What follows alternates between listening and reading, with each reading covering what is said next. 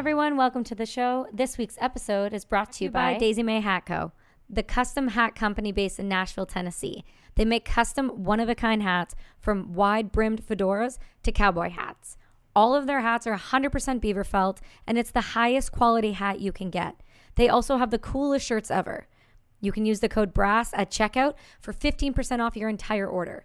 Go and check out daisymayhats.com. Embrace the fever, live the dream. Brought to you by Combat Flip Flops.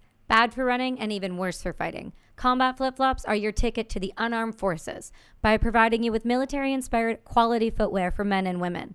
To help support the podcast and in support of women in developing countries, head over to combatflipflops.com and become a part of their unarmed forces today. Be sure to use the code UNITY at checkout and get 25% off. And brought to you by GFDA.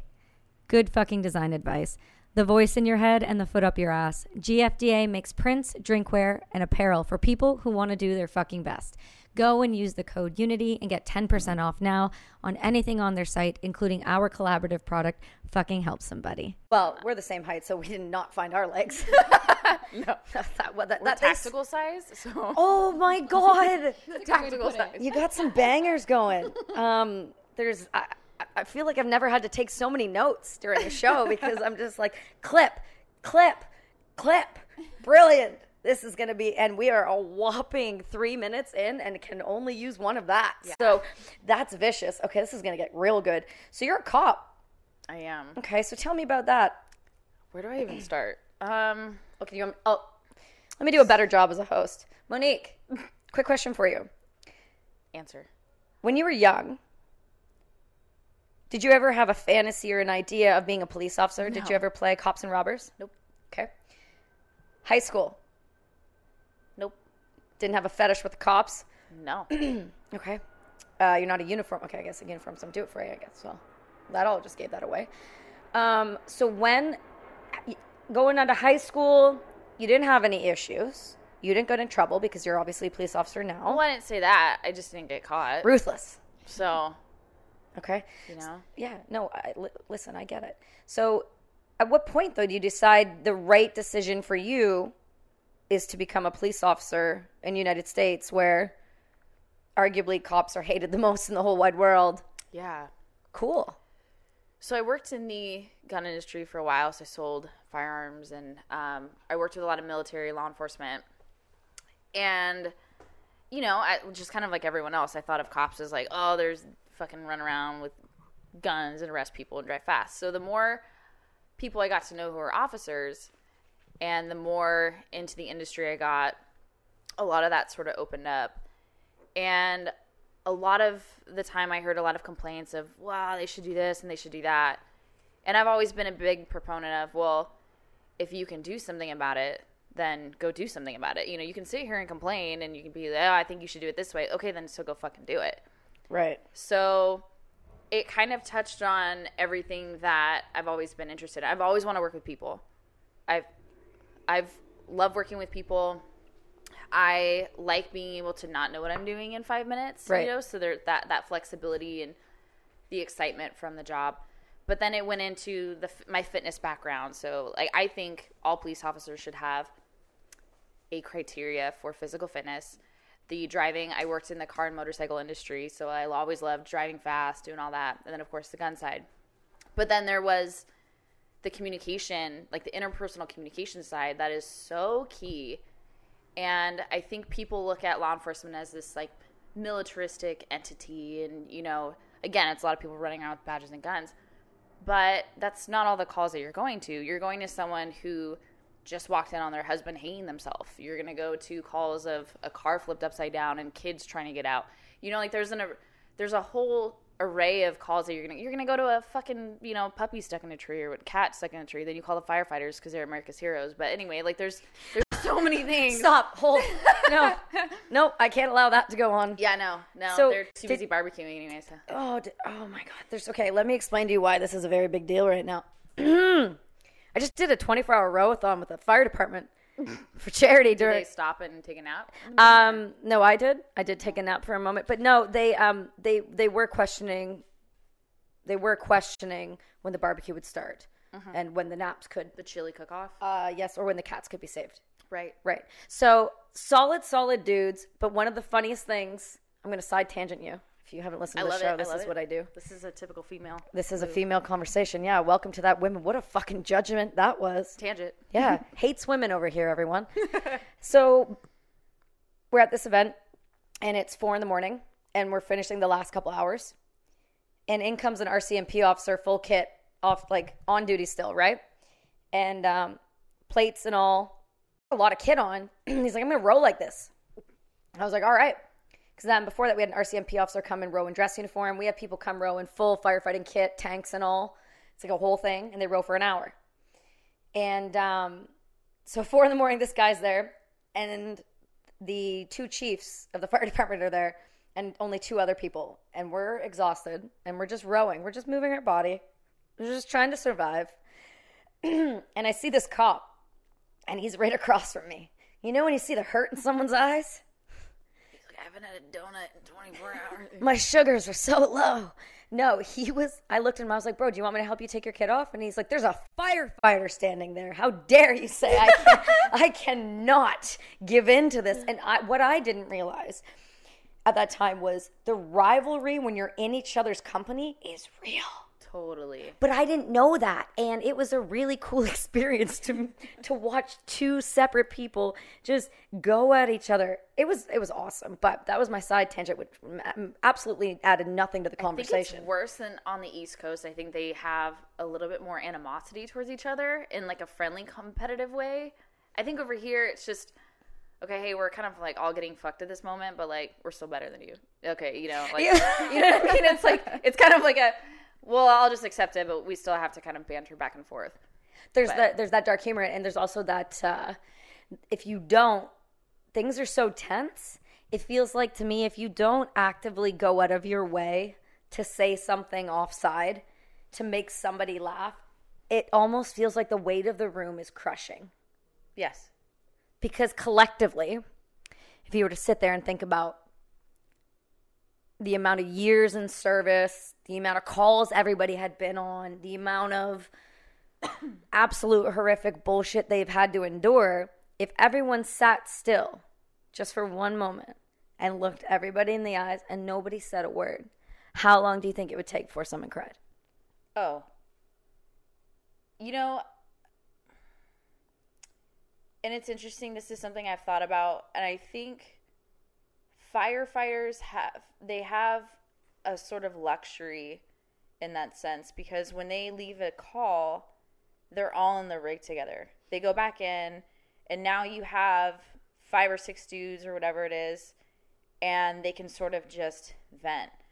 Me, like I ride solo. Um, every once in a while, like I'll have a a partner, but you just go to the next call and that's it. Like they they go back to the station, they start at the barbecue, you know, they're able to kind of talk like, "Hey, that was pretty that was pretty fucked." You know, and then they have that moment to sort of decompress and kind of share their thoughts and feelings. But even then, you know, like the the threat to your mental health is still very there because you have uh, you know, we talk about this fairly often is like that old school mentality of hey you just brush it off like you know be a man so to speak and what's interesting about that and the probably the biggest misconception about police military law enforcement is it's a very alpha environment but it's like 85% beta males with an alpha facade you know and it's it's true and everyone if you think about it you're like oh no i'm fucking big you know dick of the law and you're like okay guy like a true alpha Okay, guy. Yeah. okay, guy. like my metaphorical balls are way bigger than yours, you know. I just like that you just hit it so hard. You're like, okay, guy, like, as you know, right? It's just so, Guy. Bro, like, and if you say, if you're on the other end of okay, guy, you know you just got bitch slapped. Immediately emasculated. And- yeah. and you're so tiny. Five foot three coming at you with the okay guy. Oh know? no, it's so deep. But it's it's these guys who they they have to wear this alpha facade, right? So they don't have they don't have good communication. They don't have healthy ways of decompressing. And they go and they teeter back and forth between this societal pressure to kind of like man up. But to me, you know, a true alpha who's in something like this, true leaders, you know what I mean? The selflessness, the, you know, first to come in, like, hey, have the whole entire group as a priority versus yourself. And, you know, you're making sure everyone's okay before you're okay.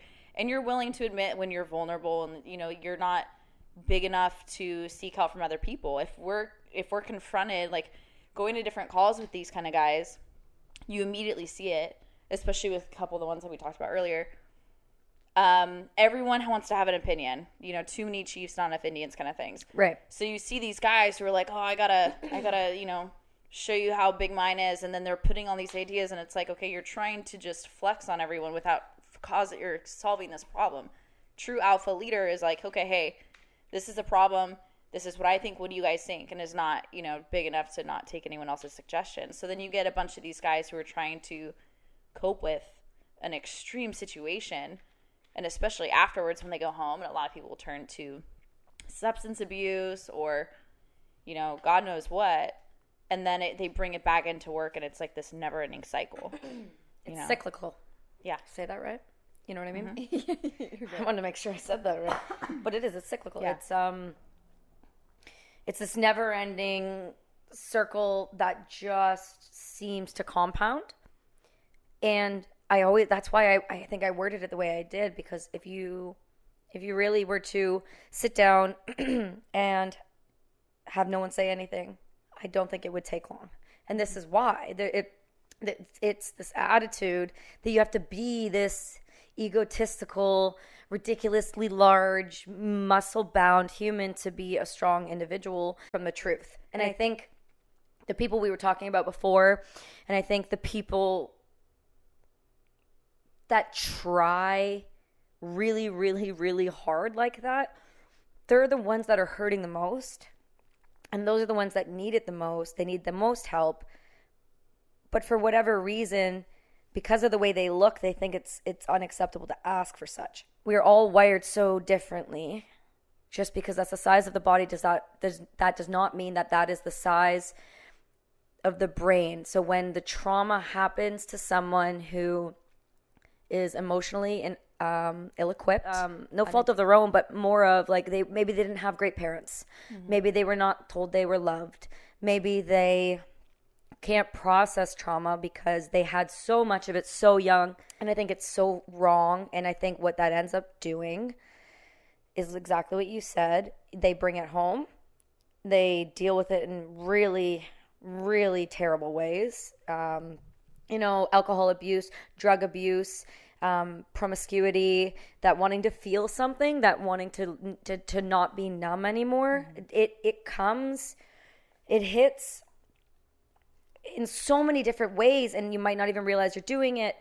Um, and then it comes back in, and it gets worse, and then you're on a call. And what if someone's shooting at you and your buddy freezes because he finally cracked? So it's this, this this whole breaking that stigma of like the size and all of that. And I don't think people intentionally act that way, like that that verbose, like my dick is bigger than yours. I think it's a coping mechanism, and I think we don't educate our police, our fire, our paramedics, our military enough psychologically. Mm. Like you got countries like China and North Korea and Russia who fuck with psychology in a way that we should be. They they they use it for not great things. I'm not gonna mm-hmm. lie to you. I'm not gonna try to sugarcoat it. yep They're not doing great things with the brains over there, but they're they're making really smart people.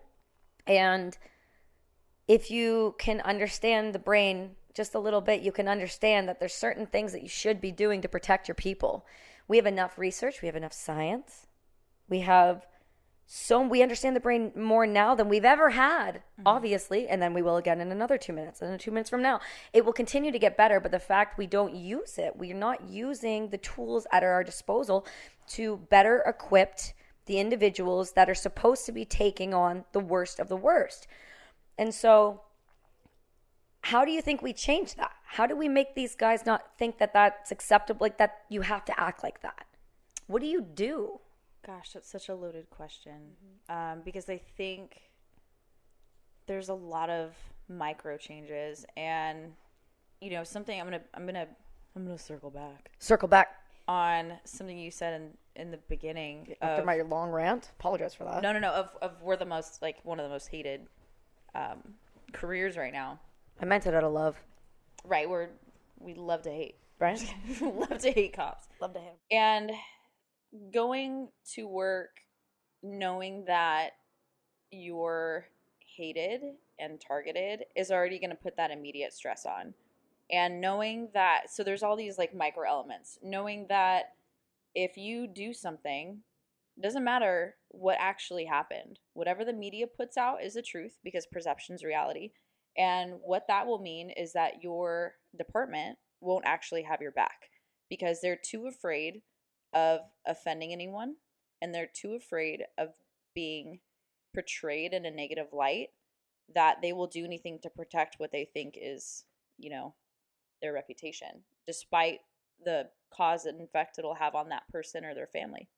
So you're going to work knowing you're hated, knowing no matter what you do, right or wrong, you could be penalized across. You could be blasted on CNN at any second. Your family could be threatened, everything else. You're going to calls where we go out every day with three to five people under minimum staffing. Three to five people under minimum staffing. I work in it. I work in the, I guess, most dangerous area. It has pretty much eighty percent of this, you know, county's gang population. So we just, mm, you don't need to say further. So knowing that we're going out with a fraction of the resources that we should have, so everything's inherently more dangerous and you're you just feel so defeated. We're lucky if we find equipment that works. We have very archaic processes. So our technology that we're using is outdated because we don't have the funding to update it. So you just feel so demoralized at mm. that point. And so this is like this is just the feeling of just going to work before you've gone into any calls or anything like that. Our wellness unit, and I say that With quotations. quotations, is pretty much just a check in the box for the department because they're like, oh, you know what, we care about their mental health, we funding, like check box. Oh, we try to help them. Oh, hey, this officer committed suicide or this one that. Oh, well, we tried. We have this resource, but you don't. Oh, so it's just a way to cover themselves. And Yes, Yeah. it's a, it's a liability. It's an insurance check mark. And I've I've talked to multiple officers that have, you know, gone to the wellness unit and have asked for help, but have not gotten that. So then you leave feeling like you can't talk to anybody because, you know, your other officers like it. I hate to say it, but officers are the most critical of other officers. You see a call and you're like, oh, this guy should have done this. And you know, the, the the Monday morning quarterbacking. So of course there's that insecurity. It's like, oh, everyone else is gonna judge me. Oh, this body worn camera is blasted on YouTube and now everyone's watching and telling me what an idiot I am and this and the other. So it's like you don't really feel like you can talk to other cops about it. So you're you're just in this this pit of you just it's it's almost like a like a purgatory. You know what I mean? And you there's it's either you break or you know, you just kind of teeter back and forth of the motions until you retire. And now you ask about like a solution because there's all these problems really changing the narrative and i think it's easy for people to just go and, and blame cops because they know that they're already there during the blm protests you know people lighting shit on fire through baseball bats axes fireworks rocks at us everything and then would still call us leaving the riot because their car got broken into so they know hey i can talk shit to your face because you can't do anything and you're still to be there for you because all these gang members all these people who hate us will still call us I can't tell you how many, you know, calls I've gone to, like shooting, stabbings, where, you know, they'll talk shit to you, but it's like, oh fuck, I still need your help. So they know, okay, hey, it doesn't matter what I say to you, you're always going to be there. So we're easy. We're like the parents, you know, when you're younger and you're like, Mhm. well, I wish I was never born. You can be mad at them and project all of your feelings, you know, because there's obviously underlying issues there, but you can project it on police because it's like, oh, they're always going to be there. So we've created this kind of like bubble world utopian thing where people are making up their own problems, right? Like, you know, we talk about China and, you know, Afghanistan, everything that's going on over there. You're getting beheaded because you're wearing the wrong clothes. But over here, it's like, I'm to pick what gender I want to be today. You know what I mean? So it's like we've Yeah. created these issues. We're creating Mhm. issues. You know, and it's we don't have enough help for we don't have enough resources for people who are actually exper- experiencing mental illness, right? People understand back in Reagan's era, he shut down a lot of those long-term facilities. Yeah. So what happened? They got released and now they're homeless and they're self-medicating and you know, people are complaining. Who do they call when someone goes crazy? They call police. We can put somebody on a hold. We take them to the hospital. It's up to the doctor if they want to put them on a 72 hour hold. I was just gonna say, I, I was gonna say, I want to touch on that with you because we had that happen too, right? In BC, they they uh, I think it was Riverview. They emptied out. Mhm. Real smart decision. Now that's called the downtown east side.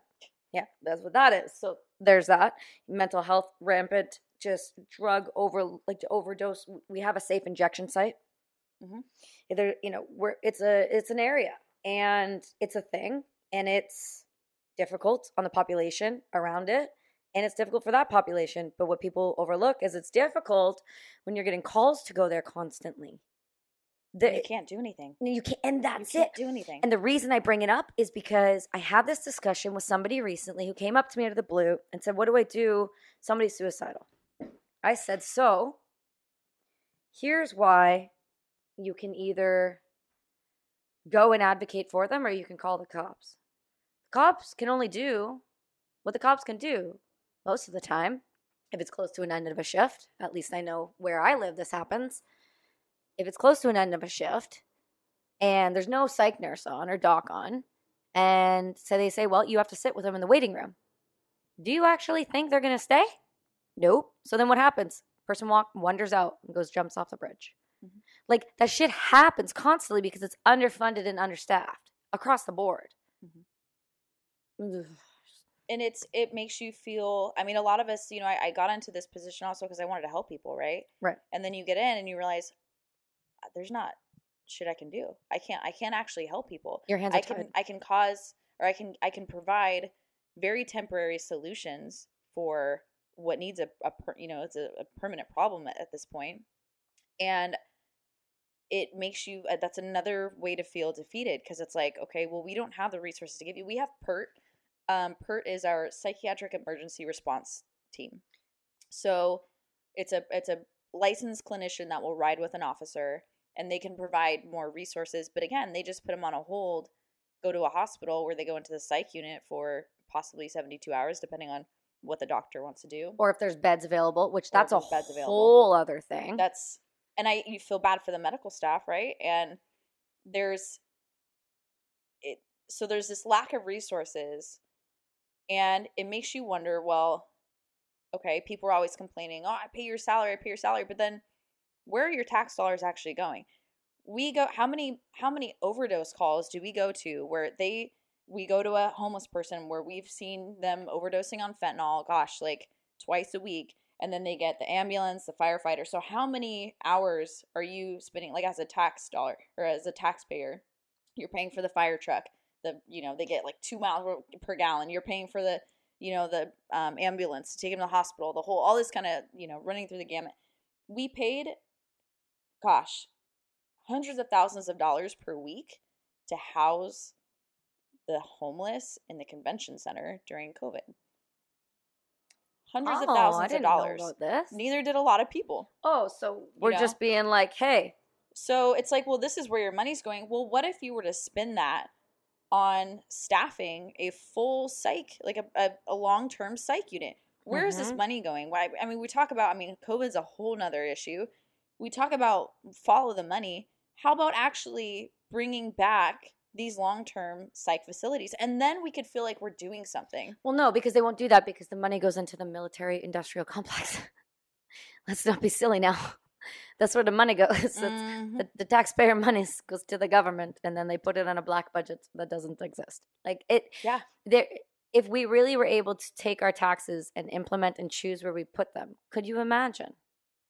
Yes. And I think that's also the problem is cuz you could see what it what it would be like if almost like that post 9/11 like that um just Unity again. the unity, the support, the like hey, you know what? Like let's let's make a difference. Let's change. And everything that's happened these last 2 years and just been adding up and adding up. You have COVID. You have, you know, everyone's, you know, like not knowing what they're doing And so it's like, okay, let's shut down. So you have the shutdown. Then you have, we talk about mental crises. The amount of suicide calls that we got, oh. domestic oh. violence, child, it was, it was shocking. Shocking. What was the, do you have the numbers on your guys' um, increase in suicides, percentage wise? I don't have the numbers. I know fentanyl overdoses have been. We've had 900 fentanyl deaths as of three months ago in the county. Three months. At three months ago, I was talking to like uh, one of the guys in the narc unit, and they have a specific team that will go handle all fentanyl deaths. And three months ago, when I talked to him, it was 900 in the county. So we see a huge rise in the opioid epidemic, epidemic, and we see a huge rise in suicides and feeling like you don't have a purpose, right? So then that compounded. So everyone's isolated for months. And then you have BLM. And this is the first time anybody can get outside of their house, be part of something that's bigger than them. And they can mm-hmm. feel like they belong. So you have the George Floyd rallies.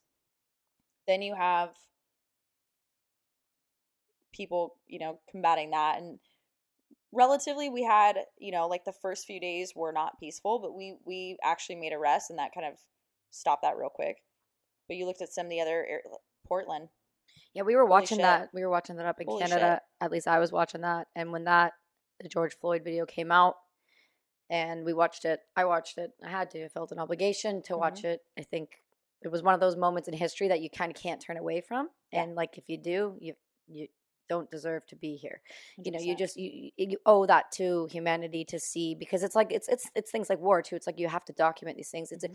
when horrific things happen you don't just you can't put them in the that's been our problem right is we put things in the dark we put them in the deep dark, deep dark corner and we leave them there because that's where they're safe and so i was like i have to watch this and watched it and felt very nauseous yeah. and disgusted and and I felt hurt for I feel too much when I just I just I I can't handle like I mean that there's certain things that you just they hit they hit a funny way and I think there's that helplessness that's in that video that just I think that's what smacked people in the face was mm-hmm. watching a helpless human. Mm-hmm. And um that was insane to see from Canada and Vancouver's response. Like we respond with candles and quiet high fives while we walked down a street, but only on the right hand side to not disrupt traffic uh-huh. yep. or disappoint yep. anybody. And then if you do, you apologize immediately. And you say, "I'm immediately sorry. Why am I here?" And then I, then we just also move on and let you take everything else from us. But the point is, it was a really terrifying thing. It it felt like apocalyptic. Mm-hmm. And then when Portland went down, and you're seeing like AK 47s and you're seeing like shady people with M16s running the streets. And then they did nothing about it. It freaked me out because I was like, if they can get away with it set a precedent. We talked about yes. that before, right? It set this this ideal, well, oh, if I just if we do this and we do it large enough, mm. we can overtake any of this. Right. And that's a terrifying thing to see. Um I don't I don't know how you kind of handle that. Well, and, and my first thing is like, okay, so I swore to protect the Constitution, right? And freedom of speech is so important. You're so, so, lucky you have that. Well, for now, because it's soon that's being threatened right now. But it's important to me to allow people to, you know, pro- give them that space, whatever. Once it starts turning into lighting black owned businesses on fire, looting, arson, all of this, you know, criminal activity, it no longer becomes about that initial reason. So you see people there for the wrong reasons. But again, it's this moment for everyone to break out of this isolation. And I mean, there's a reason why they do that in prison, right? They put you in the isolation unit. It is so taxing on your mental health. So then you get all these people who are like, yes, let's fight, let's do something. Like they're just they're like, I don't even really know why I'm fighting, but like we're fighting, and like I feel this. Like it's the said, energy. It's the energy you're feeding off you're of one another. Alive, mm-hmm. and like you said, it's it's people have this drive to feel alive. you know, social media we're going through, we're like, you know, looking through and you see all these people living this life that you would want to live and you're living vicariously through a post and you just realize that you feel numb, like you mentioned, and you you want to feel that spark and that sense of purpose. And so to watch Portland happen, like you said, it was defeating and like luckily, you know, we kind of nipped it in the bud pretty early on and it was peaceful after that. But to see cities just getting destroyed and uh, you just you and you don't know that you don't know the history behind whatever business it is that you're breaking into like again it could have been someone who immigrated here came here legally whatever built up a business you know lived like on food stamps until they could have enough and now their whole business got burned down because you want to make a statement? For what you know it was it was disheartening to watch. And then they had like a hundred something days of protest knowing like all those law enforcement officers that are there how tired. We were on 12 hour shifts back to back to back. We had no weekends off. So to see them going through that and again like talk about just being tired exhausted demoralized and giving or given orders from your department of like just let them do it. It's like what the fuck are we fighting for? You know like it's no longer about freedom of speech Yeah, when you set a precedent uh, precedent like that and you allow that, you've now given you've given over the keys to the kingdom. Mhm. That's a dangerous thing, and I and I don't I don't understand um, because these people who wanted all this didn't they just do exactly what we do? The first chance they got was their thing not to immediately establish borders and security Mhm. and in charge personnel. It's hypocritical. yeah but you can't say it's hypocritical I just did. you know you can't say that you might offend someone I did it. I said it. it's i'm offended That's okay. I've, I- I'm offended. As I'm offended by me most days. I offend I'll allow myself. it i'll allow it Mhm. it's worse now to offend someone than to tell the truth and i think that's a very Is scary it? place to live in yes I- yeah. You know what? I would argue. You're, I would argue that that's true. i mean look at the companies right now that will scour through your social media could have been a joke could have been like dave chappelle holy shit one of the greatest Oh, comedi- shit. one of the greatest comedians right and he's defending Yeah. defending somebody Yeah. and the trans community just went bananas. shit. They Yes. went B A N N N N A. i like how you said bananas i said ape shit It's Yeah, like- because because we're right there. even though you don't We're like bananas We're that CBC life. No, I don't like that mush. Um, when I'm we not, have like you know nipple communication right now I think it's like it's like nip to nip triangle Nip to nip. communication. Signals. There's the you ovary can, sonars you, you know can feel the vibrations of it's just Nikki over Too there. much energy over here. It's too much. There's way too much vagina in the room. is there Um, though is that a thing i don't think so No, my whole no, office is no. women. We only have one Yeah. male. I love it Yeah, he's uh estrogen takeover yeah, there's something. It I don't know that it's easier to like assault your employees when it's all women, but I know that my women accept it. the cunt punch is They- always a good They no, they love it. There's um I came home from a business trip last time I was down in Texas and uh it was all the girls were there that were it was a day where everyone was in the office. And I remember taking a video because I was like I was telling somebody about the the culture in my building and what that's like. And I, I I think he thought I was lying, like just to be like, oh, that's just how they are in there. Like they're Mhm. gross and they're worse than men. And I was like, facts like, facts were disgusting. It's pretty gross. yeah, we're the worst. So I, again, I hear this when I say they want it. they wanted it. No, my accountant's amazing, Victoria. She, um, you know, when you look at somebody, you're like, you're an accountant, yeah and then they're like, why would you say that? And you're like, because you don't look like a nerd because you're gorgeous. And then you're like, oh, but you're also super smart too. I guess, wow, women can do it all. So she's great. She comes over to Tally, who's also, she's my wife. I love her so Work much. She's, no, she's my best friend. Like, she's the greatest. And she hates it. she's like you're a little She too hates- attached She, no, she, no, No, she she hates it. when I talk about her. why Oh, she's, because she hates it. like she She- doesn't like the attention No, she is it's cringeworthy. Like ask Nick, last Nikki, like Nikki will be on a call during the week to do a work thing, and who who's on the camera?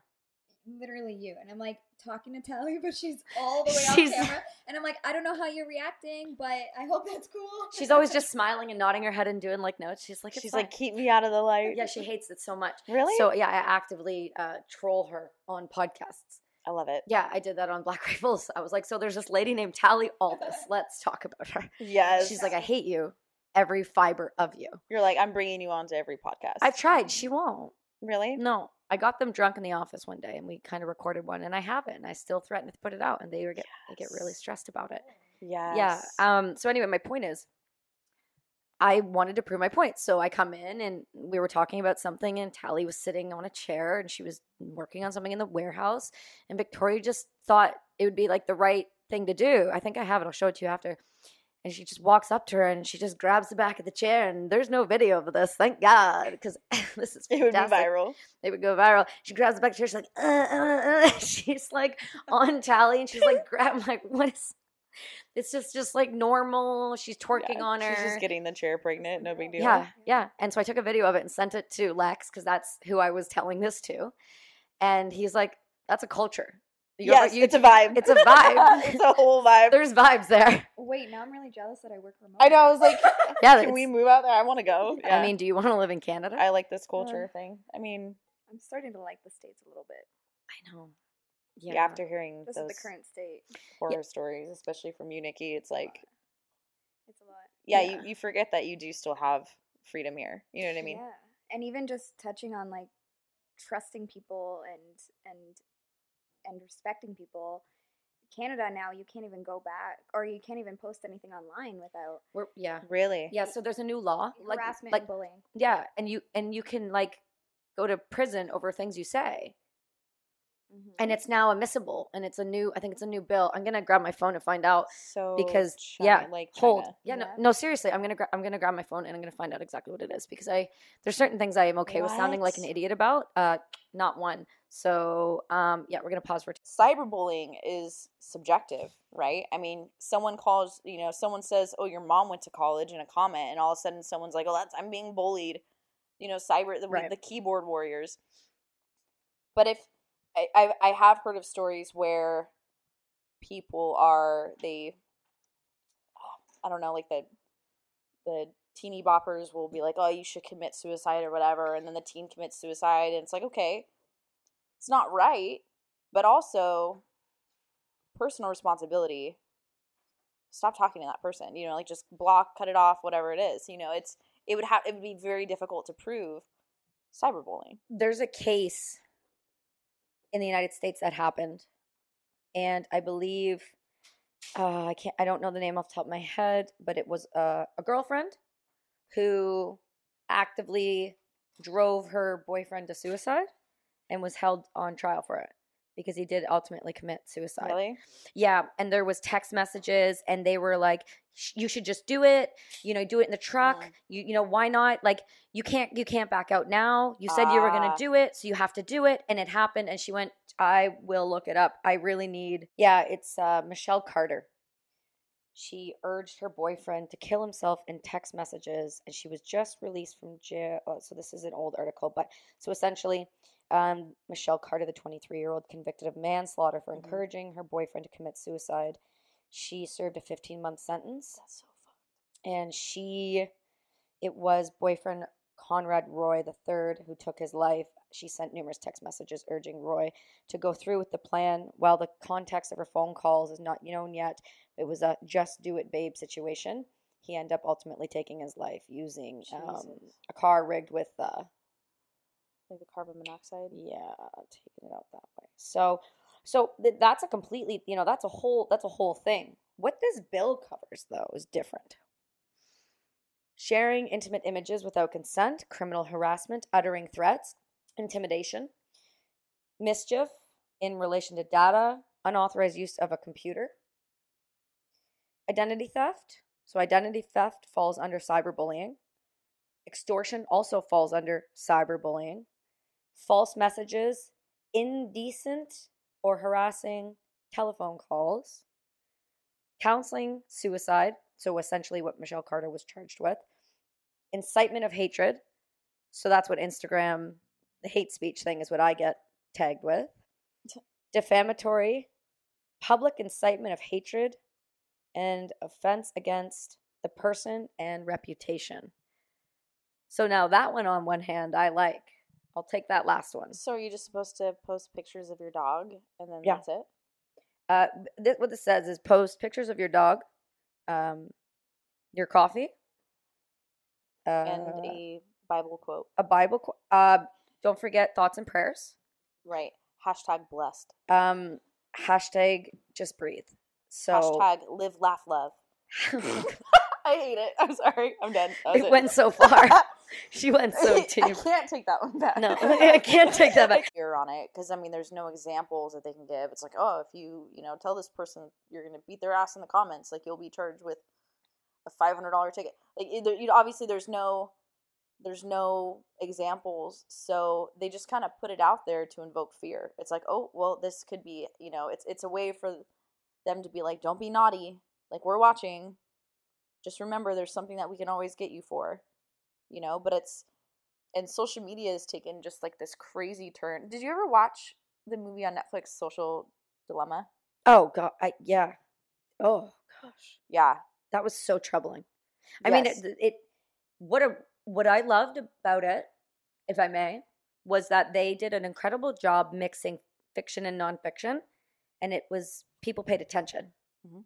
And I think that's such a great way of doing a documentary, especially about something that needs to be understood and paid attention to. It's not dry; it's reality, and they they they made people feel what that kid was going through. Like, holy shit, they saw themselves in that thing. yes. Yeah, that was a It was a very effective document. It's hard to it's hard to create, like you said, an effective documentary where you want to get your point across. You want people to stay into the facts. You know, the cinematography of it was just genius to really get their point across. But especially the the people that they used to give their testimony, and you know, you hear someone's like, "Yeah, I had to make my own program so I wouldn't spend as much time on social media," you know, and get entrapped by going back and like, oh, I gotta check it because you mindlessly like you go, you wake up, you turn off your alarm, you open it, you're like, oh, this like this ad. Oh shit, I'm been on. I've been looking at memes for bless you hashtag blessed. just didn't even cover my mouth. I just sneezed right on there because I was trying to move the mic and all over my sneeze. pillow. so sorry about that. I realized how rude that was. Oh my god, I'm so sorry. I literally was so more concerned about the mic not getting the noise. I'm a horrible human being. I'm really sorry, Nikki. Um, It's the dog's chair. I'm sorry for your loss. I know she's like, sorry, I'm just here to eat carrots. Hey, you know what's really crazy though, right? As I was looking at these laws, I kind of went down a rabbit hole. I rabbit holed myself. It happens to me at least five times a day. Procuring a miscarriage or procuring her own miscarriage under the Canadian law. Every female person who, being pregnant with the intent to procure her own miscarriage, uses any means or permits in any means to be used to the purpose of carrying out her intention of a, is guilty of indictable offense and liable to imprisonment for a term not exceeding two years. What? What? Is anybody else getting that? Like if they try and cause an intentional miscarriage, like Yeah. they throw themselves down the stairs or something, Mm-hmm. they get. I The- mean, that's crazy. This is the Justice Laws website gc.ca. I this is a criminal code. This is criminal code two eighty seven one dash two. Yeah, you know what's so fucked up about all these things? Jails right now, book and release. Correction. Let me let me correct that. It's the RSC nineteen eighty five C dash forty six, and it's under the version of section two eighty seven from 2015 02 26 to nineteen oh six of twenty. So I just want to make sure I clarify that. But that's wild. That caught me off guard. I just I don't know. I was like looking at that. uh, You take this out of my face. I saw the word abortion and I was like, what is this? And I ugh, went down a rabbit hole. Nobody needs that. But that's wild. Did you just miscarry your own thought? Do you need to be punished by I mean, I might have to go to jail now because I you didn't allow your thought to exceed what was it? to A full term? full term. My thought didn't get there.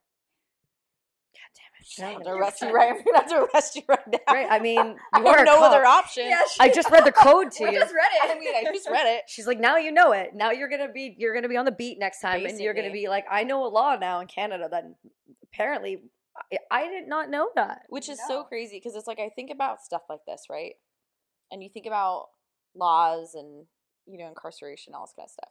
Right now, with the jail, you know everything that they're doing with reform, like criminal reform, all this kind of stuff, it's book and release.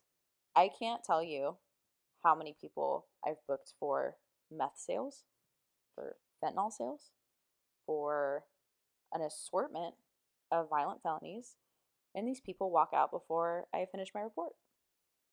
How is that possible if the paper isn't even done?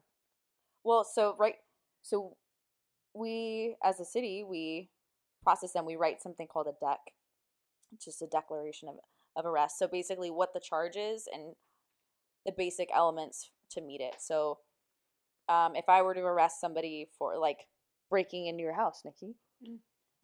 Um, I would prove that they Oh, met, yeah, that they met the elements of the crime, and basically my deck to the judge is like, um, on this date, this time, this person was arrested for four five nine burglary because they um, broke into this residence using a crowbar and then stole whatever, committing a felony, and then you know I arrested. So it's just like a blanket, like couple, Right. Just the meets the element of the crime, and then you can go finish your report. So you book them in. It's just enough to like, okay, cool, books them in, and then you write your whole report later. So, and especially during the the epitome of the COVID pandemic, and this was, I think I've talked to you about You this, have, Nikki. yeah. Um, this was crazy.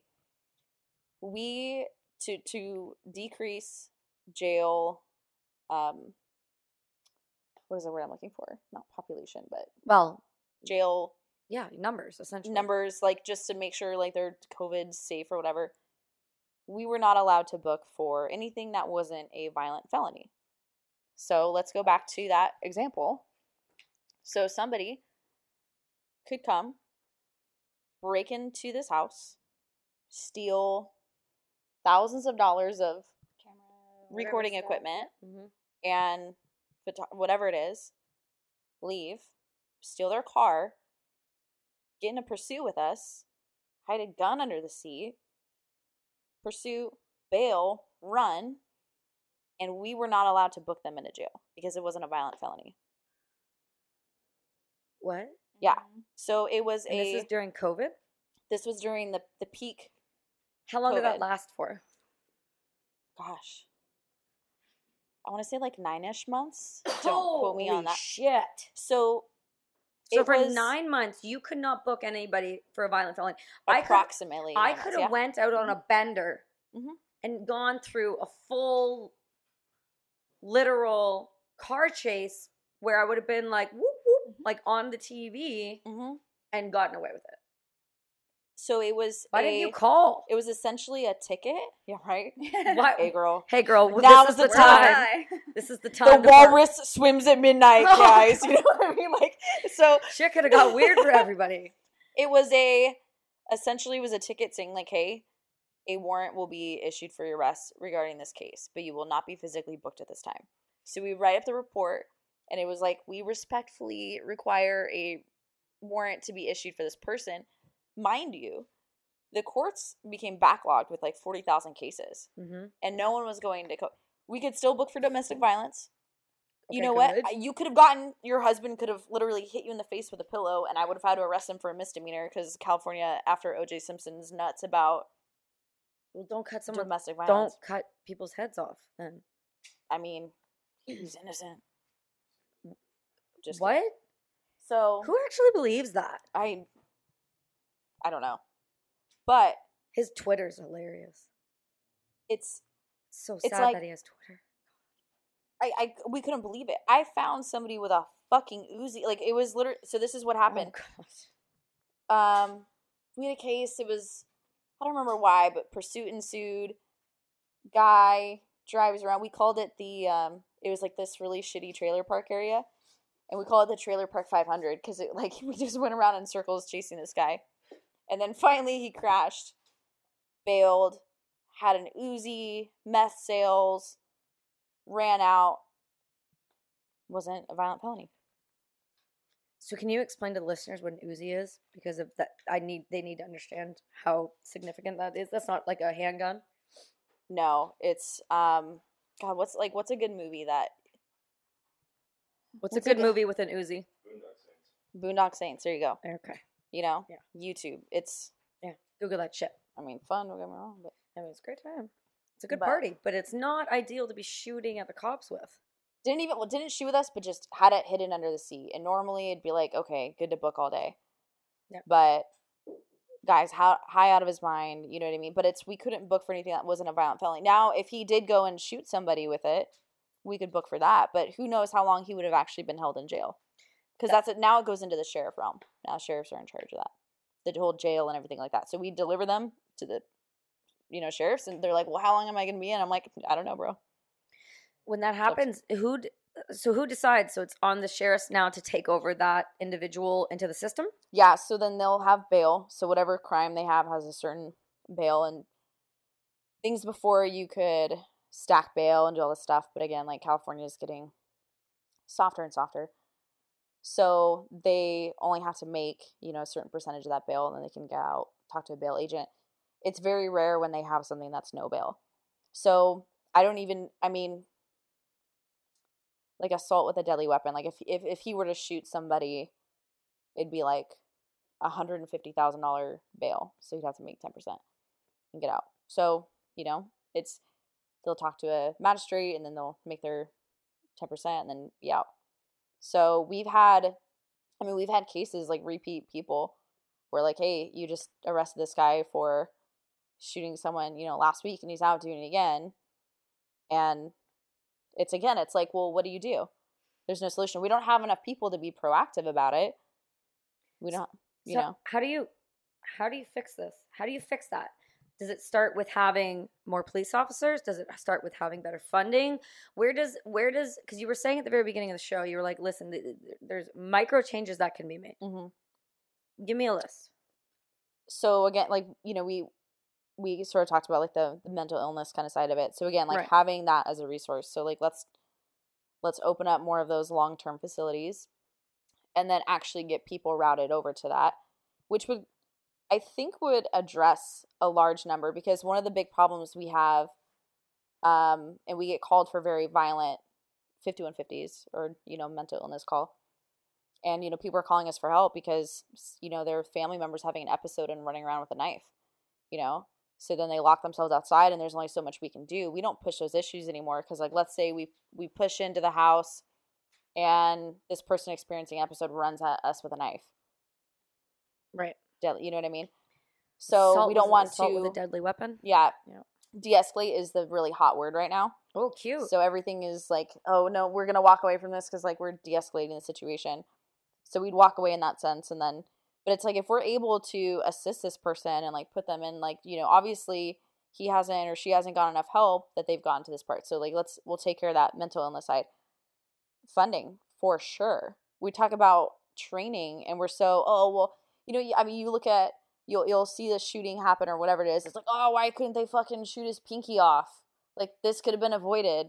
It's like you've got to be kidding me, right? So I'm really big on educating the public. We need to have more discussions with the public. Like, okay, I understand. I, I understand that you are very concerned, and this is a very real concern for you.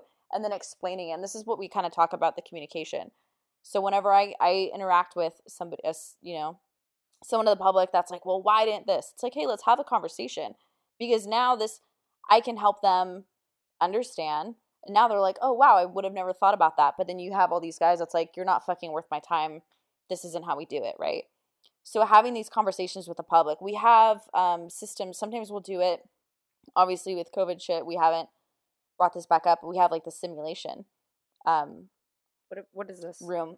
so it's like a big giant uh, projected TV, and so we put them into a simulation where they have a belt where things have you know lasers and stuff, and so it, it'll register whatever weapon you um, pose. So it gives you a situation. So it's like, hey, I'm going to put you in this simulation where you respond to like a uh, violent transient behind a dumpster Oh, wonderful. you know so then we've put civilians through this because it's like okay you thought that the you know cop or whatever should have acted a certain way. You have all these tools. These are what the tools do. These are a use of force matrix. Go into the situation. A astronomical amount just pull out the gun and shoot them Oh yeah, because that's the the first thing they think to do. yeah people get like freaked out and they just ah, up i'm like he was reaching for his fucking cucumber in his pocket like you just Yeah. shot, blasted this dude Yeah, it's because they don't. wanted to get his fiber Well, I mean, there's definitely that. I doubt if he's a transient hiding behind a dumpster that the fiber is really something of concern. But I do know that people really underestimate their ability to handle themselves in a stressful situation. Yes. But it's very easy for them to piggyback and tell us how to do it. So now if we have this discussion with people and we spend money on education and it's like, hey, you know what? This is why the officer did this. But now it's just as, oh, ah, fuck, we can't offend anyone. So we're just going to like, you know what? Hey, we'll just fire him. Cool. Hey, we did what we did and we just fired him. Right. You know? Oh, God, we're clear. Yep, sorry, we'll never hire anyone like that again. Like, fuck, like, we fired him.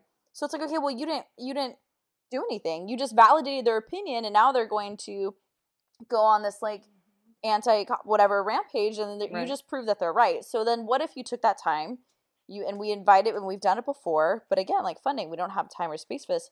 You invite people in and you educate them. Hey, you know, what are your questions and concerns? Blah blah blah blah. And we've had these forums before, and they're very effective. Hey, let's go on a ride along. You know, like there's a whole bunch of things we can do where we involve the community. It's like, hey, this is why we do what they do. And then when they see, like, when they're going on a ride along and they see, like, oh shit, this person just went from like this call, this call, this call, like, you didn't even freaking go pee, like, you didn't eat anything, like, what's going on? You know what I mean? Like, they are like, oh, I had no idea. And they apologize, or like, whatever it is. And they're like, hey, and then once you change that person, there's this butterfly effect that happens. It's like, no, Nikki, they're not all like racist pigs and that who eat donuts, you know, 27 hours out of the day. Like, they're actually like doing this and the other. And Nikki's like, wow, We're all I'm shocked. woke. You know what I mean? Nikki, I mean, she's Nikki's over there just woke. just being over there super Real woke. over here. Yeah, Woke. concerning actually. So it's like the I can feel it from here.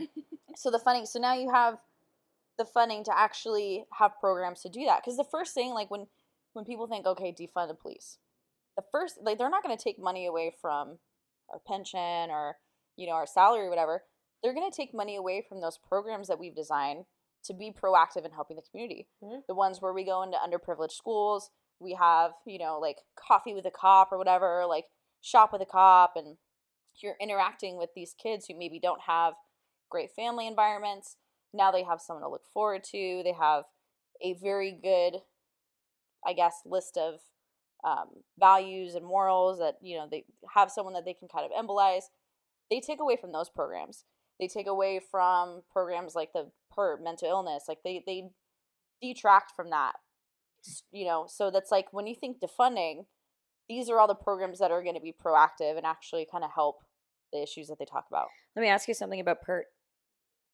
What is the ratio per department versus the amount of PERT members that are on call on a 24 hour basis? Oh, I don't know. Well, so we let have. down. Let's see. I'm like, let me just dig in my. Turn your cop brain on. Turn it on. So here, let me let me Let's let me see. tell you why. While you're thinking, let me tell you why. Because in Canada, at least in BC, we have a car 86. There's like one on shift, Mm-hmm. and it's not all the time. And and more often than not, if there's only one for a whole department, Mhm.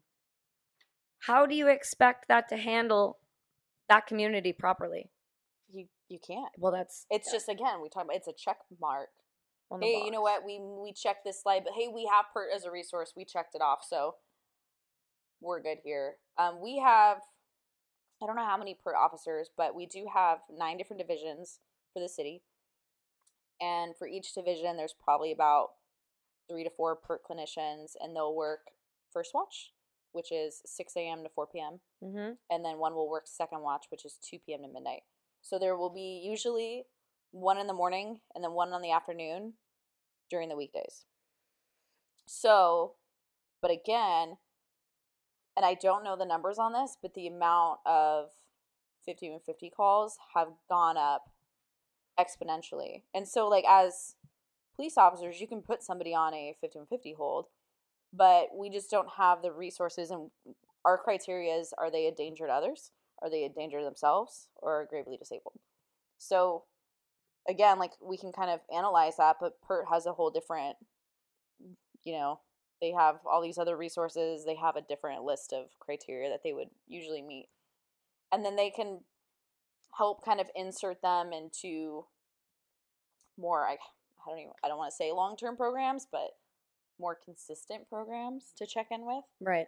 Or they can get, you know, medication from, that type of thing. But oh, I mean, again, like they're one person. They might be able to do like one or two of those a day. And that's it.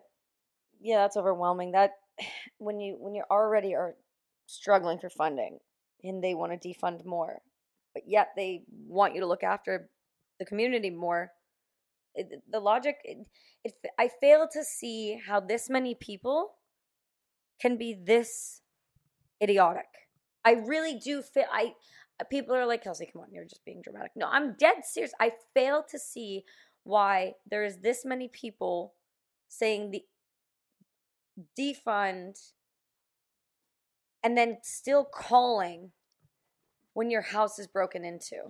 I just don't think and again, I really think it goes back to education and having conversations and a lot of people and I really I really enjoy open-minded discussions. So when I meet somebody that you know has a problem and they want to ask me a certain question, I love that. You know, it's like, "Hey, like what like what are your concerns?" because again, like people forget it's a lot of this stuff isn't common sense. And before I went through the academy, before I met people in law enforcement, before I worked in the gun industry, all this kind of stuff, I had this certain conception about police officers and just, oh, they just arrest and gun and whatever. You kind of really don't know about everything else. So it's it's very easy to be misled unless you're willing to have a conversation. So then I think about like, well, what would I have thought if I, you know, didn't have this background and all this kind of stuff. So it's like when I talk to people and I have this open mind and I'm able to articulate like, hey, I understand this is how you feel that way and like this is being portrayed and you know, let me explain to you why we do this. I don't know anybody else that I work with that's willing to do that. So it's because it's difficult. You have a lot of people who are like, you know what, jaded, like, doesn't fucking matter anyway. Nothing's going to change. But again, like, you never know. Nikki could have really needed that conversation. You know what I mean? No, absolutely. And you don't know. And if you're not going to be willing to put the time in, you can't sit there and criticize the system. Mm-hmm. Like if you don't have the answers, like it's one thing to criticize. We, I've said this before it's one thing to complain about something. It's one thing to sit there and say it, it needs to be better. It just has to be better. But I don't think people understand that if you're going to do that, you should also be contributing in a positive way to changing the conversation. Mm-hmm. If you're that upset about it and you're that angry that you're going to march in the streets about it, why don't you sit down and go, okay, why is this actually happening? Because that actually is hard. Oh, yeah. And that will oh, actually, the, the problem is nobody wants to admit, we go back to personal responsibility. Nobody wants to admit when they're wrong. We have this inherent desire to be right all the time. So when you have that active discussion, then that puts you in a vulnerable position of like, you know what? I was wrong and I had an asshole opinion and I apologize. And nobody, like, how many people are, have the balls to do it? This goes into that, like, beta person in an alpha kind of environment. So I totally invite people in and it's like, hey, you know what? I would love to take you on a ride along. And again, like, I go with you. It's like, if you're willing to have all these opinions, then you should have facts from both sides. And I see both sides quite often where it's like, I work in a community where if there were no police officers, it would be detrimental to just other, you know, like normal citizens living in the area who get bullets going through their walls because there's a gang war outside. I went to a call 70 rounds they had they were doing a Jeez. gang it was a gang music video rival gang came just you know lit the place up yeah in a cul-de-sac in a residential cul-de-sac god that takes and balls the evidence lady was there for 26 hours but we went and we're checking out. We have to do welfare checks on everyone that has, you know, obviously in that area. 90 year old lady had a bullet hole that went six inches from her fucking head. So oh it's like, God. these are the people who are victim. And if there's, you know what I mean, like the lack of enforcement, all this kind of stuff, these are the people who are going to be affected, right? So I see both sides. I don't know any racist cops that I work with. I don't. And if I worked in, like, I will tell you right now, it is very moderated where if you say something that would be taken as like, oh, you know what? That's like fucked up. It is reported so fast and they're gone before you could even before you can even imagine. It is That's- so regulated. That's scary though because that goes back to not everything someone says about you is true. yes. So the jobs are being stripped without an opportunity to I don't know what that feels like. That also because you're walking on eggshells around people. Like again, we Right. use dark humor as a coping mechanism. So Yeah. if you have someone who takes that as hey, I'm offended or you offend me, then you can get fired for it. And it's like, hey, you know what, it was a joke or whatever. Hey, I just, you know, said a quote I heard on South Park and that could be taken as, oh, you know what? Mm, Ooh, shit, shit, shit. Well, if that's the case, and you're offended by South Park. I mean, then all three of us should be highly offended at their Canadian South Park characters. I love South Park so much. Well, yeah, it's and you. I mean, you should. Uh, Didn't they sign a ridiculous deal recently or over the Did last they? year? I thought South Park did. No, seriously, I need a phone. South Park did a deal recently. I don't know if, how recent, but I know it was like recent enough that I'm like, I remember reading that. Something to the tune of 900 million. I, I- yeah, I, I'm not. uh, Really? yeah, it means freedom. 900 million. Bam! That's crazy. Look at that memory working. That's six awesome. years. Really? Next six six years, nine hundred. That is Over the next six years. that is the value of a cartoon. Like you can't say that South Park isn't the fabric of the United States and then fire somebody over quoting it at a job. But you can because That- again, it's worse to offend people than to oh man. speak the truth. Yeah, it is. So- it's really you know what? It really does though. The um people get offended, not just you know who else gets offended? Bots. Stupid algorithms get offended. they Oh, get God. butthurt about life. Can we talk about buzzwords. Can we talk about it for a minute? Yeah, Cuz because you're experiencing that right now. oh, Big time. So what's I mean, there's so many different buzzwords and does have you had anyone where if they try and request you, it's like, hey, this person may say offensive things and they put that in that settings. You saw the settings? What? No. Oh, Sorry? hold on. Sorry. Oh, I hit that hard. Sorry. We should all go ahead and I'll say our favorite Canadian it. word. What's the fa- yeah? What's your fa- okay? So I don't know, my grandma, my mom are all, hey? yeah, well, because you're you're you're half So if you French, to- right? You're half Quebecois. Yeah. Oh, okay, so if you go to Sorry, Binbin. Sorry. is it notifications? Sorry's a solid one. Sorry, Sorry, bag is a Bag. one that I say. Oh wait, limits. bagel, No, it's over bagel here. solid. You and I have been saying About- sorry around the house a lot. about- and Nick's like, man, stop. like, Because gotta you're stop stressing me apologizing out. for everything. Because they're stressing us out. yeah, I get the a about, about, um, About. about. People are like, "You have an accent there." Okay, wait. So if you go to settings on Instagram Okay. Okay. and you go to I'm account. gonna do it on Brass and Unity Okay. Okay, oh, so go to settings on this, is, and Oh my has god! to do Can somebody check my personal one after this? This is so you have to do this on every. You have Okay, to do settings. this on your own personal Okay. account. So you go to settings. Yeah. you Go, Settings. go down to account, now. Okay. and you see where it says sensitive content control. Yep. You have to click allow. I wonder if they'll let us post that that beer thing right now. Can you So do it on my phone? But this allows you to Mhm. see it. So everyone has to do that because if they have, and so a lot of people don't know about. They just snuck in and was like, "Hey, update at three o'clock in the morning," you know. They They slid into slide your. DMs. And they They're added that. they added this again. You go to settings, you go to account, sensitive content control. And so as mm-hmm. they implemented this on every single account, they put everyone at limit default. And you have so to go in physically and you have to change it to allow. I wonder if that's why I almost lost my account. Because Ye- if you post something, well, it, it limits people from seeing your content. Seeing what you post or what other people post, what you want to see. as far as I know, it's seeing what you can see. So if I have it unlimited, You can't see anybody be- like me. I I might be able to not see something that is these what these bots consider sensitive. Oh well, then I I surpassed that a, a minute ago. So everyone who is listening to this, settings, account, sensitive content. Unless you want to still be sensitive, like I'm not you can be you. listen if you want to be a snowflake, I'll I'll respect it.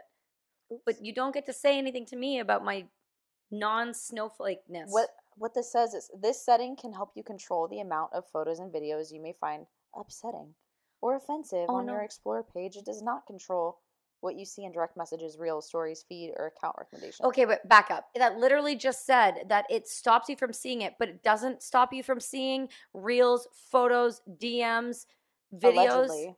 But that literally just said it stops you from seeing it. On the next line, it says, but it doesn't stop you from seeing it. That makes no That makes sense. no sense. It literally, it it contradicts itself. The next sentence. I just work here. I don't. Oh my God, you're just getting me all riled up. it's and it's unfor- and I see um a lot of these pages, you know, it's like again, you could flag something that you consider offensive and then all of a sudden it blocks it from everyone else's algorithm. So it's killing people's businesses. Yeah, it's killing attacking- their voice. And so and again, like even back to that documentary, it's so tailored to you and what it thinks you want to see and what it only wants you to see. It's it's really messed up. It's funny because a perfect example is before I came down, I was telling Nikki about my nails because everybody says I have ridiculous nails. I Yeah, got yeah. ridiculous nails. Thanks. All our nails color. look great, by the way. Yeah. Well, Oh, look at us, women in full force. Mhm. See, this is how well behaved women act. Okay. We get our nails done. we get them done. So I was talking to her, and I'm not kidding. I I think I googled one photo for a color. Next thing you know, my Insta like my Instagram was just my whole home feed was just nails. I'll show it to you after. It's just bopping on nails right now. Well, now that we're talking about it, when I go on, and you know, after this, it's gonna be like nails It's gonna be yeah. because we talked Yeah. about this, right? The phones. You know what? And I've told you this one before, and Does it sounds sound- crazy. I want to know It's about that because. I don't know how real that is. It's very real. It's very real. It's very real. I swear, sometimes I don't even th- say things out loud. okay. Well, What- or no, or what search it. Nikki, Neuralink what were we is not talking there about yet. This? No, what were we talking about? And it And it did it It right was, away. um, Last time we hung out, I it what it was was. It was so specific. fucking birth control. It was birth control, wasn't it? We were talking about. Oh, we were talking about. We were talking talking about, about- like vasectomies and stuff. Yeah, we were talking about or Yeah. like fertility or whatever it is, and I think it Oh, pops up infertility with COVID. That's what it was. Yeah. how Mm. miscarriages or rape or like whatever And it is, and we're talking about. popping Mhm. up. did you Google it? No, we were just no, having a conversation. we were just having a conversation. Our phones were didn't look up a single fucking thing. And then I I was driving home and I remember she texted me and was like screenshot it and was like, "Look what I just got." Popped up and we had It's freaky. we were hanging out with some people and they're like, "No, like your phones listen." And it was some very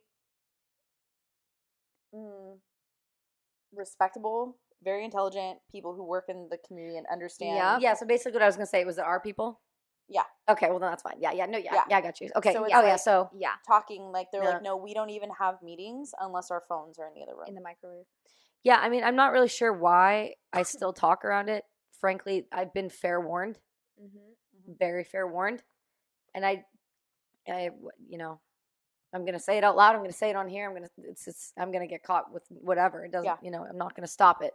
Um, there's just too many devices. There's too much. There's the phones. There's the watches. There's the cars. There's the everything. everything. So if you really were wanted to have a private conversation, if you s- sat down and looked around, like when I was in Texas, one of the guys has a fridge that's like has like full music, TV, and like Siri, and like I, you can like talk to the fridge. And I'm like, so the fridge. Is it the one that will order? It'll put in. It'll it'll see um what you need in your refrigerator and it'll put an order for you. Is it that one? I don't think so. I I do I did learn that it does play music and you can watch TV on it because we were standing there, a bunch of us, and I was like, "Why does that fridge look like that?" He's like, "Oh, because it plays plays music." And I was like, "For why?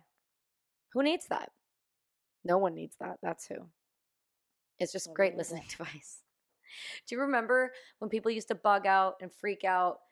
People were tapping my phone, Yeah. yes. and now we just tap we Well, tap we it. consent to it. Yeah, TikTok. Great example. There's a That's why I don't why use it. was, I don't have it on my phone. There was a reason why it was. It, it, Trump was trying to ban it, and in China. China, but they built this whole app, Mhm. and it allows them to download and utilize all the photos and videos in your phone. How many people in the military do you see now who are taking fucking TikTok videos when they should be training? So you know what's really messed up? Tik- all that. I'm I'm shocked the, the United States military. I'm shocked that any of NATO's military allows their people on TikTok. Mm-hmm.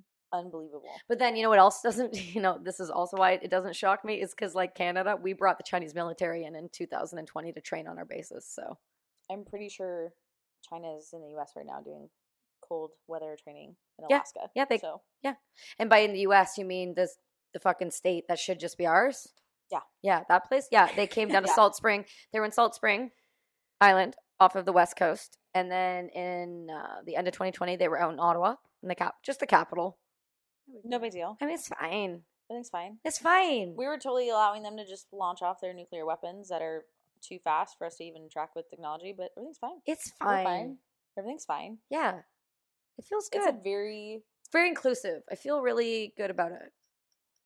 Nobody sees my face, so I should feeling real. I have really big eyes. I'm looking at You should. You should be terrified. Everyone should. I'm ter- I honestly, it's a very scary time that we're living in, and I am a big proponent of if we do not protect. I mean, at least us on the U.S. side, if we Thanks. do not protect Thanks. Our Constitution, it will fall. And the thing is, like, people don't realize China's been planning this for hundreds of years. Um, the fucking Art of War. I don't know. They wrote a fucking book about it, and They literally put it and sold it in your country. they lit- they've We gave told us, you the playbook. we're going to become the ultimate empire, and they're just Trojan horsing the shit out of us. they right now. play the long game. Mhm. They're chess, generational. not checkers. Yeah, well, that's what happens, right? I mean, any country that has over what is it like twelve thousand active concentration camps that just are just chilling. We just allowing that Holocaust to rip because we can't touch them. No different than I had some of the people at the event, uh, the twenty four hour rowathon we did with Trading Post and Fire Career Prep.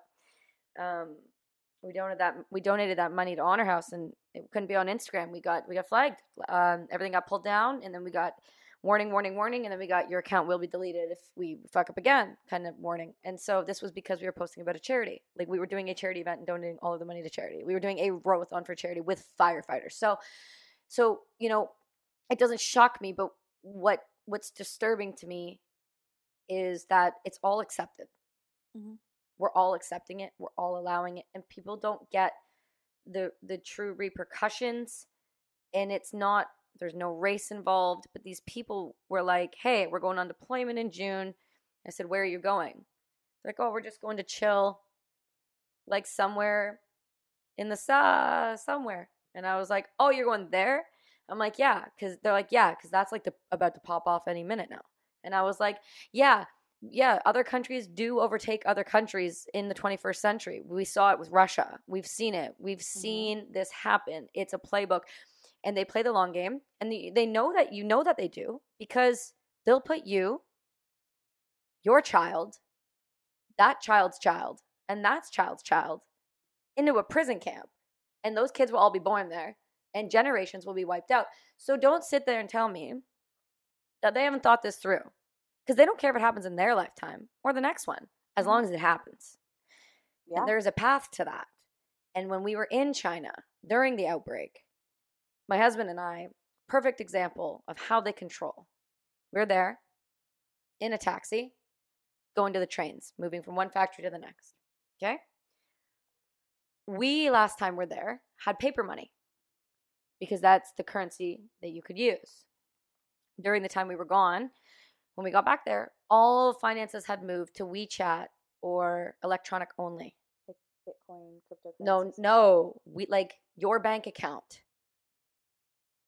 So, if you didn't have one of these platforms um, or a Chinese bank account, you can't pay for anything. Food, taxis. So I'm in the taxi. We go to get out. Can't transfer money, money. So he kicks my husband out and drives with me. Yeah. So while this is happening, I said, just keep circling. I got to try to figure this out. He's losing his shit. I'm using a translation app. Brady's freaking out a bit. He's like, we got to figure something out here. So we call one of our factories, our trading companies. Thankfully, we've worked with them for years and years and years. She goes, gets the guy on the phone, gives him his email address. She transfers the money. Mm, I get out of the taxi. That's fucking scary. But that's my point. If I didn't have that, he was taking me to the police. Yeah. So, well, like, who knows what would have happened to you? well, the Chinese police are a different ballgame. Didn't we just Canada? Canada just got back two. We just got two two people back from China. We um, did a swap with them and for the was it the Huawei executive that was in house arrest in Vancouver. yeah, we had this. This happened. This happened recently. Um, I want to say in the past month or two, we had two guys who were. I don't know if they were they were either journalists or they were teachers, something along those lines. They were like they're like spies, so they held them for like a long fucking time. We just got them back. Oh Can you get them on a podcast? I mean, that would be a, yeah, but I doubt you're gonna get what you want out of that. Crazy. Yeah, but that's what I'm saying is like anybody who holds another citizen and for years and years and is like, nope, They they're don't spies. value human life. I don't think people here. We've like I said, we've created this cushion lifestyle, this bubble world, right? Where we fought for it. We became an independent country. There's that. Um, I forgot the exact quote and who said it, but I know it was. I believe it was a Marine, and the um like strong men make good times, good times make weak men, weak Oh, men make Yeah, yeah, yeah, times, yeah, and then weak times make strong men.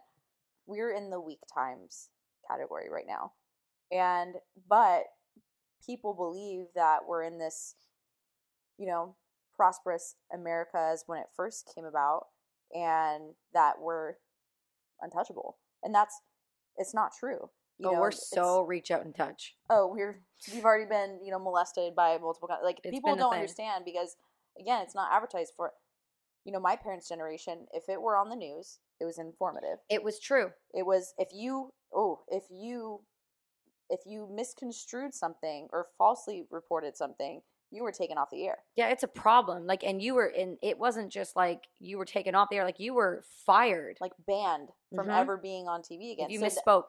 So it was like, hey, this is the news. This is non bias. It's the fucking news. This is where we get our information. And now you made a good point is we have an overabundance where you don't know what's true and what isn't. I can't tell you without a shadow of a doubt whatever we pull up is going to be completely free of bias Right. or completely informational with all the facts. Like it's just there's absolutely no fucking way to tell. Do you think that there is a strategy in that? 100%. Right. hundred percent. Like again, we talked about, but like they've you said this playbook has been out there for hundreds of years. They've wanted to be this ultimate empire Mm-hmm. for fucking ever. There's a reason they control. I mean, think about how much money we give them. Think about how much everything is made over there. How much we rely on. Oh, yeah. it's like we yeah i was gonna say that you know that's something that um, i struggle with because coming from work having a business that rocks in the fashion industry we run into things called like fast fashion so h&m type stuff right that quick turn forever 21 that stuff and a lot of businesses are run run into the situation where they feel like they have to be fast fashion because then people get bored because nobody has an attention span yes, quality of products, you know, things like that. But nobody wants to pay for quality. So they want to accept product from everywhere. So, like, don't get me wrong. I have some factories in China. I'm not a hypocrite. I'm not going to pretend that I don't. I have a couple and they're great and they're, yeah. and photos. So when I showed you these, I mean, were, were you like, okay, You know, I just love it for sight? Like, I just there was like, a lot of mixed you- feelings. I, uh, I was in awe of the human condition. And when somebody says they can't get a job anywhere, that you couldn't have nailed that more on the head. No pun intended. None there. None, no pun there. I didn't know what I was gonna get. Um, it took a minute. It took a minute to process what I was seeing. I, I did come into the office and immediately share with all the women that there needed. Was it like received well? it was met with hysterical laughter, um, on a repeat basis, and it took it took some time out of the day. I won't lie. It was one of those moments for me. It really was. So, so thank you for that. That was uh, an addition to my life. I showed you my pumpkins that night too. Well, this We is what I was going to get into. Like second and third base, like really we hit hard. Yeah. That FaceTime fucked. Yeah, So tell It me. double. It was like a double double to the face FaceTime. Oh, so good. Animals. Animal Oh, with the voice. Please tell me about. We need to do this like weekly. we honestly. can. Uh, we shall discuss later. So White tell me, thing. yeah, not just a white people thing, but like code for an orgy. Oh God, don't involve my parents in orgy, please. It I'm just- I'm just gonna sit here and pretend like you didn't say that. I said it, and I'm gonna highlight it. Ugh. Oh my gourd. So Oh wow, that was a gourd joke. Wow. there's gonna be more. I've been preparing. Oh no. So I loved I loved pumpkins. I was like, man, these are beautiful, spherical, orange, you know, vegetables, squash, whatever they are. Boobies. Boobies. And I loved Halloween. Like just getting into the fall, like fall's my favorite season. And going to the pumpkin patch and smelling, you know, the hay everywhere and fucking running around picking the perfect pumpkin. I was like, this is highlight of my life. So then when I, I think I was maybe, I don't know, like 17, 18, I decided to sculpt it from the outside. I was like, I'm just gonna, we're just gonna see what happens. We're gonna get wild. We're gonna get crazy. Where were your parents and what object was used to sculpt? My parents were in the other room. They weren't involved in any of this. This was, This feels safe. Yeah, like where this was is going. but I had a steak knife, a mechanical pencil, and a vegetable peeler. And I'm like, I'm just gonna fucking do this. So I sculpt the outside, and I'm looking at this thing, and I'll pull it up so you guys can see. First pumpkin ever. And I'm like, oh shit, that was kind of cool. So then I decided to paint it, and I was pretty impressed. I've always been into Did you just say Art? that at two you were impressed with yourself? this wasn't two, no, I was like 18 at this time. Oh, point. okay. Oh, so you were just at home. Two years old. Okay.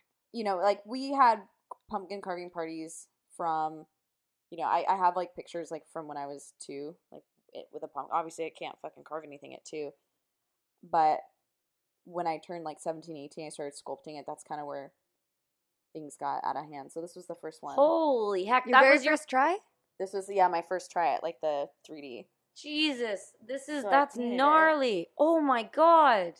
Right, and I was like, okay, I'm not like horrible at this. So then I did another one that year, and it was the clown. And I think I knew I was good at. There was a trick or Oh. treater that came up, and she got so scared from it, she dropped her candy and ran off the driveway. And I was like, I've I made- succeeded. this is you know I've made it. So then I went through. This was like year two, and then my friends and stuff. They were like, "All right, Monique, you have to start doing competitions." So they would enter me into different competitions, and actually, you'll appreciate this. My first time ever on the news. They wanted pumpkin carving um, on the news. It was like a little competition, so there was, I think, four of us. So I figured, okay, pumpkin carving, news, San Diego. I'm gonna do Ron Burgundy from Anchorman. You know, San Diego Will's vagina. I'm like, this is You meant just to be. took the words out of my mouth. it's meant to be. So I'm on the news, and they're interviewing like, oh, what are you doing? You know, and I'm just gonna. You can just play it. You can put it to the Oh, this is gonna be good. to the okay. You ready? We're gonna listen, everyone. Good. Who? Oh, I love I'm this. honoring Ron Jeremy from Anchorman. Ron Burgundy. There Ron he Burgundy, Not Ron- Ron, Jeremy. No, we- definitely not, different not that kind of pumpkin Maybe on the other side. Yeah. Oh my god, Ron Jeremy. Wow. like, How old were you there? fuck me. I was like, I don't know, 20. I was Twenty years old. Ron Jeremy. Ron Jeremy. I was like so serious with it. I'm like, I'm Your face. Ron. And then she was like, You Ron committed. Burgundy, and I'm like, oh no. You oh, committed no. so hard. They didn't ask me back after that, but I was like, she didn't skip a beat. She's like, maybe on the other side. It, if it makes you feel any better, during a podcast with Nate Boyer, I accidentally asked him if he and the guys enjoyed rub and tugs. So like, I went to say rough and tumble in the units, and you guys like rough and And tumble, and, I said rub and tug, and he went what? So like, listen, we all have our moments we that have we're our not. moments, our rub and tug Ron Jeremy moments. You You, know what I need to you need to have those. You have to absolutely. You know, it's very it's a very human thing to do. Yeah, and I'm I'm glad that you've kept that clip and still Mm-hmm. I'll play keep it. it forever. You have to. I will. Maybe Okay. I'll post it this year. I don't know. I tried to, and it wouldn't let me load. But then it like everyone looked at me like I can't believe she just fucking gave a shout out to a '70s porn star. It was absolutely disgusting. And I This is absolutely. there's like this eight year old that's like I don't know. and everyone else is like horrified, and my parents are texting my fucking brothers. Like, yeah, Monique, and I'm like, I didn't mean to, but I watch a lot of porn. with they're like, why do you why do you even know who that is? I'm like, I don't. Don't ask me. I don't know. So Don't look under my bed. It's fine. that was like I know, right? That was like the first time. That was the first time I was on the news, and then pretty much every year after that, um, just local news stations. And my friends like, oh, you should do the Food Network. I'm like, there's no fucking way I'm gonna be on the Food Network. I put in an application. They called me, and I filmed it. It's so weird putting things out into the universe, and it's like, oh, there's no way. Like if you were to tell me. Oh, you're gonna be a professional pumpkin carver one day. I'd be like, okay, you can eat my ass, and then we can talk about something else. But now it's but make like, sure you eat it though. yeah, yeah. Don't talk about it. Be about it. But be, Don't talk about it. Be You know what I mean? it. double double that. But, but it's like you know, but I mean, it's such a weird fucking thing to be good at, you know. And so- Eating ass or pumpkin carving? both. you take something really passionate, you know what I'm saying? Just be good at what Yeah. you do. Just fucking dedicate think- your life. I think the takeaway here is don't talk about So, it. in be summation of this podcast, be about it. don't talk about eating ass. Ass. Listen, Send Butter. My boys over at Send Butter are all about it. Those guys, uh, Spencer, they're they're all about it over at the Potty Mouth podcast. They are about it. The potty mouth. Yeah, I'll I'll introduce you. That'd be a good one for you guys. They're just they're not far from here. We'll so awesome. we'll hook that up. You will be I'm you will die. down.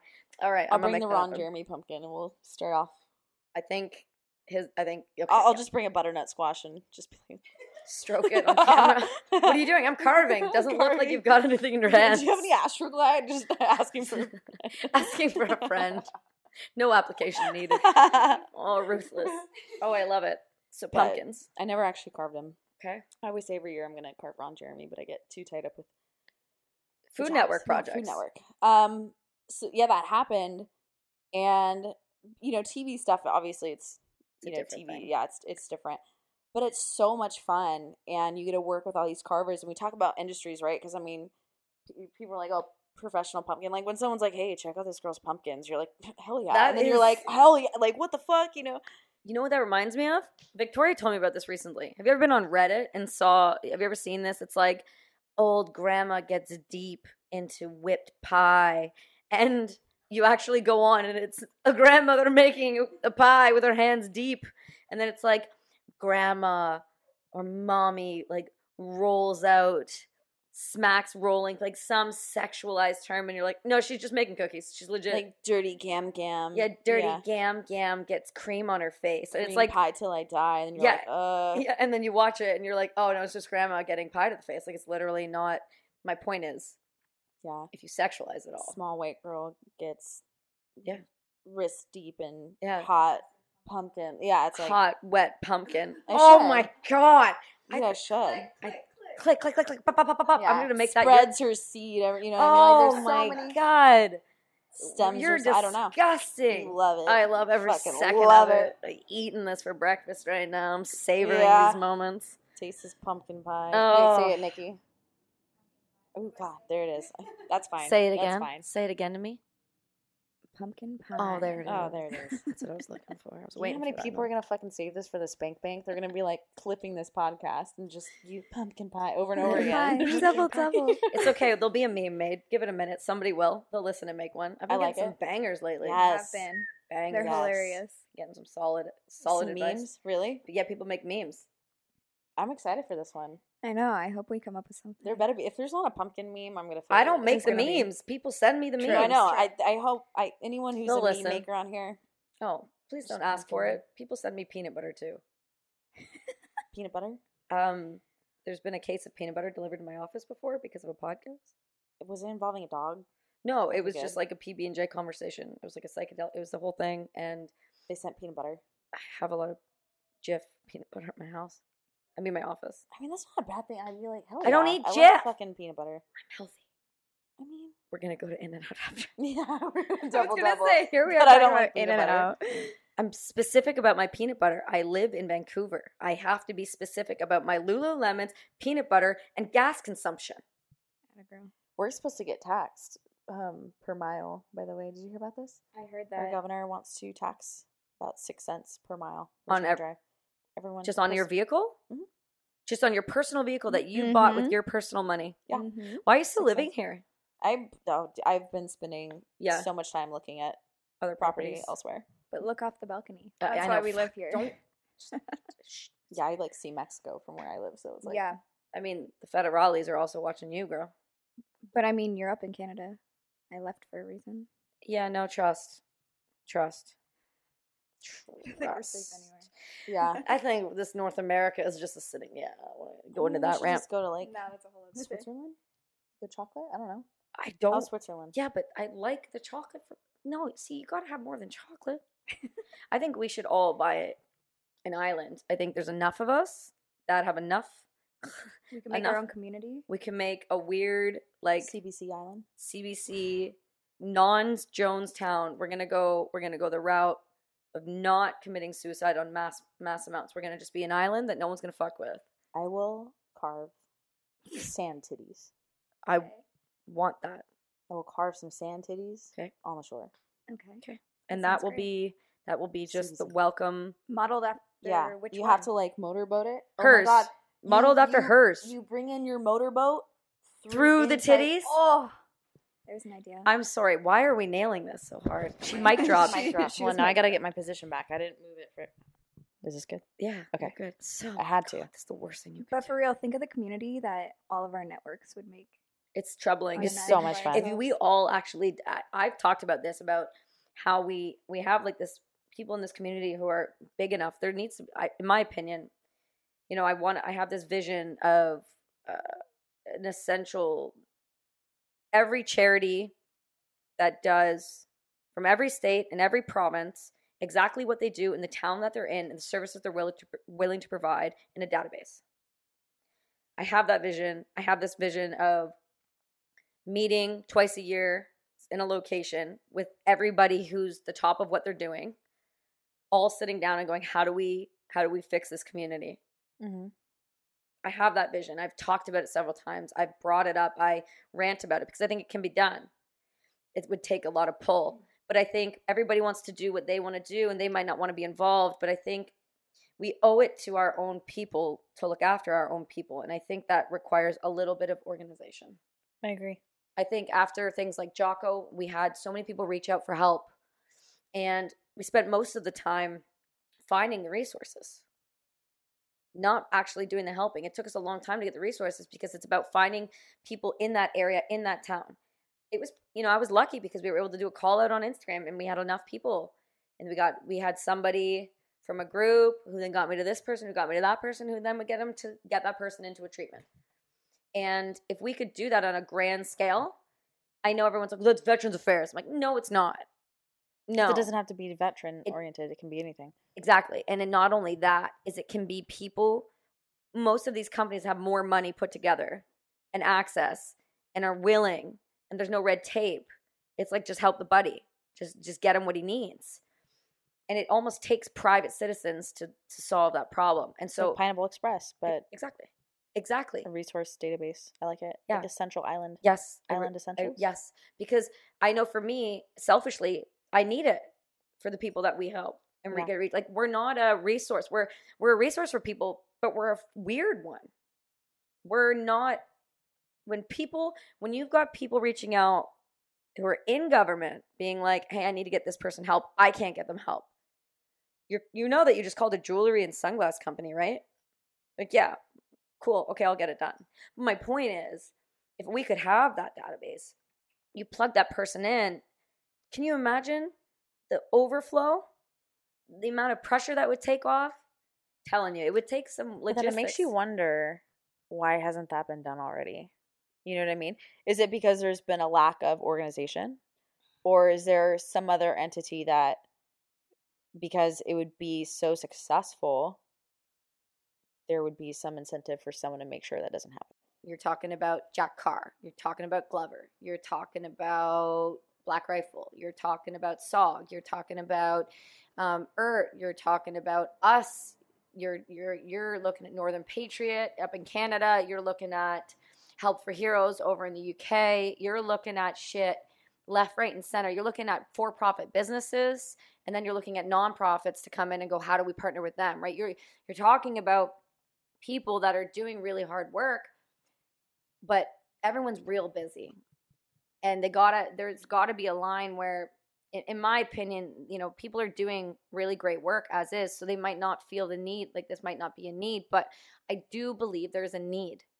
I know there's google don't get me wrong i know there's google i know there's resources i know there's charities i know i can find them just take some time put your head down and do the work that's not what i'm saying. I'm saying yeah we need to do that but we need to all sit down and decide how much do we all value a vet's life. Well, it doesn't, like you said, it doesn't even have to be for vets. It's just like First, res- I do. what, it's We're, we're not even first, first responders, responder, but not even. I mean, like, let's say you're like, hey, I have a family friend who just got in like a gnarly accident, and they Right. have this crazy PTSD that they can't shake. Would you be, you know what I mean? Like Yeah. special exception like type OS, thing. yeah. Oh, you can have special exception, but I'm saying like the OSI type Yeah. stuff, so operational stress injury, or Yep. you're looking at trauma response or secondary Yes. PTS. So like all secure handles that. Like yeah. you know that there's some that go all secure, family, special forces, secondary PTS and PTS. Bam, you know that's great. That's um that's Tom and Jen Satterly's. Um, But it doesn't even have to be like people are busy.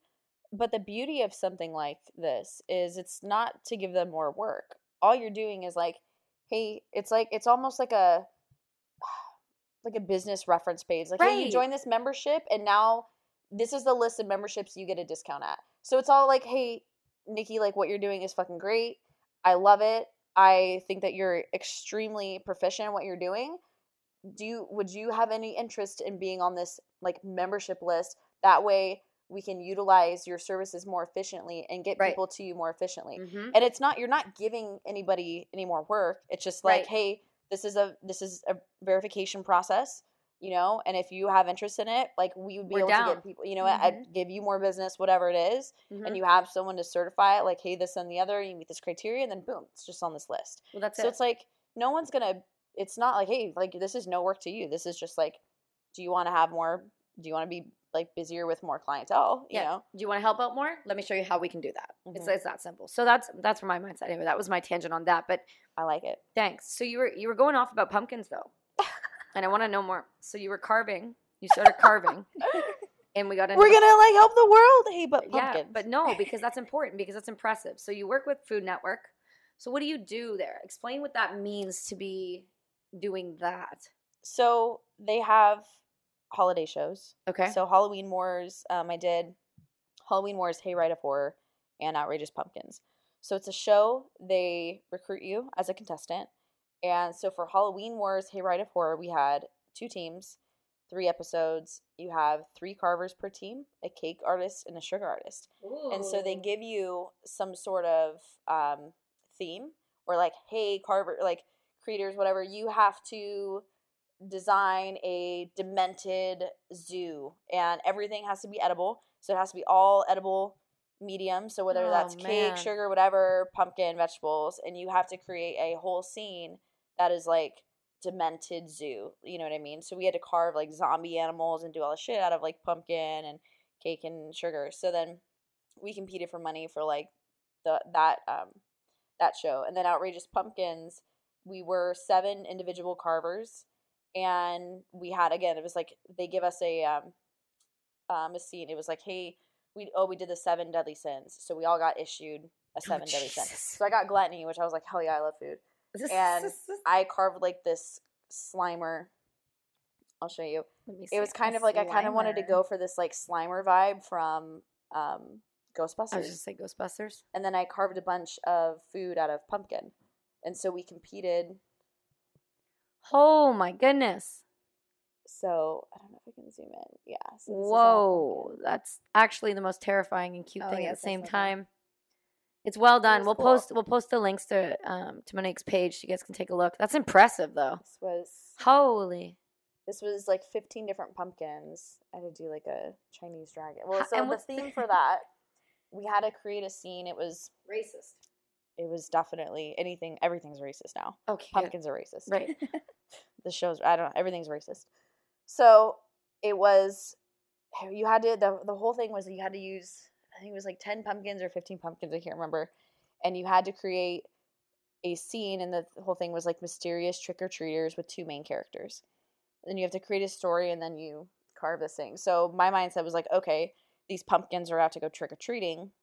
So they disguise themselves, as kids, they disguise themselves as this Chinese dragon to like, you know, blend in. And then they there was two main characters and both of them wanted to be the dragon head because no one wants to be the dragon ass. So then they both put on the the uh, dragon head and then they were like, "No, I'm the dragon head," and they blew fire at each other until they couldn't even go trick or treating. So that was my story. Okay. You know, so it's like it's like fun. You get to just you know you get to make up and do whatever it is that they uh you know they do, and then you compete for money or whatever it is. So that was that was fun. And then anytime, especially for a business, right? I can say, "Oh, I was on the Food Network." So Yeah, it's kind of ginormous. yeah. So now it's like, cool, I can charge a lot more. And now I only work with, you know, bigger companies. So I can say, like, hey, this is what I do. Or if they approach me, it's like, hey, I was on the Food Network and I, I only do limited slots now. And then I charge an abundance for it. you know, versus um, just kind of carving for fun anymore. So it's it's it's blown up more than I could ever even imagine, you know. And it's like I go crazy, you know, fucking pumpkins to the wall during one month, and then I'm like, I don't want to see a pumpkin for eleven months. I saw your tools. I've seen you work. It's wild. It's Little wild. clay sculpting tools, and they're cheap. Like they're Amazon. Like they're fucking cheap. Yeah, Yeah. but it's just it's I've seen them and I've seen them over FaceTime and it, it's insane to see the detail. And that's true artistry.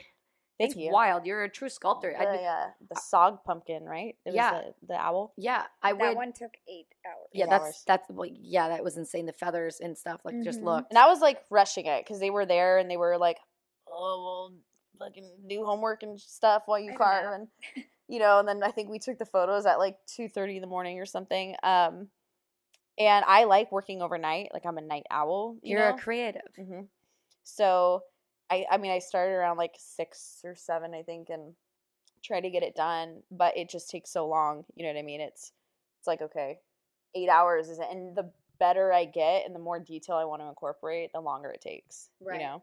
Yeah. So Well, because you're a perfectionist as well, right? yeah, You're that type of human being. only with art. Well, I'd be curious to see what you can do with sculptures. And I've never tried. Like I've never.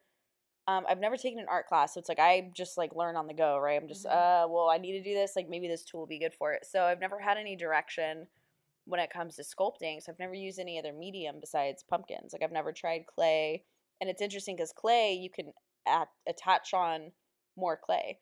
Pumpkins you're detracting. You can't like add on. You know what I You mean? You can't fix the problem. So it's like clay, you can add on more, or like snow, you can add on more.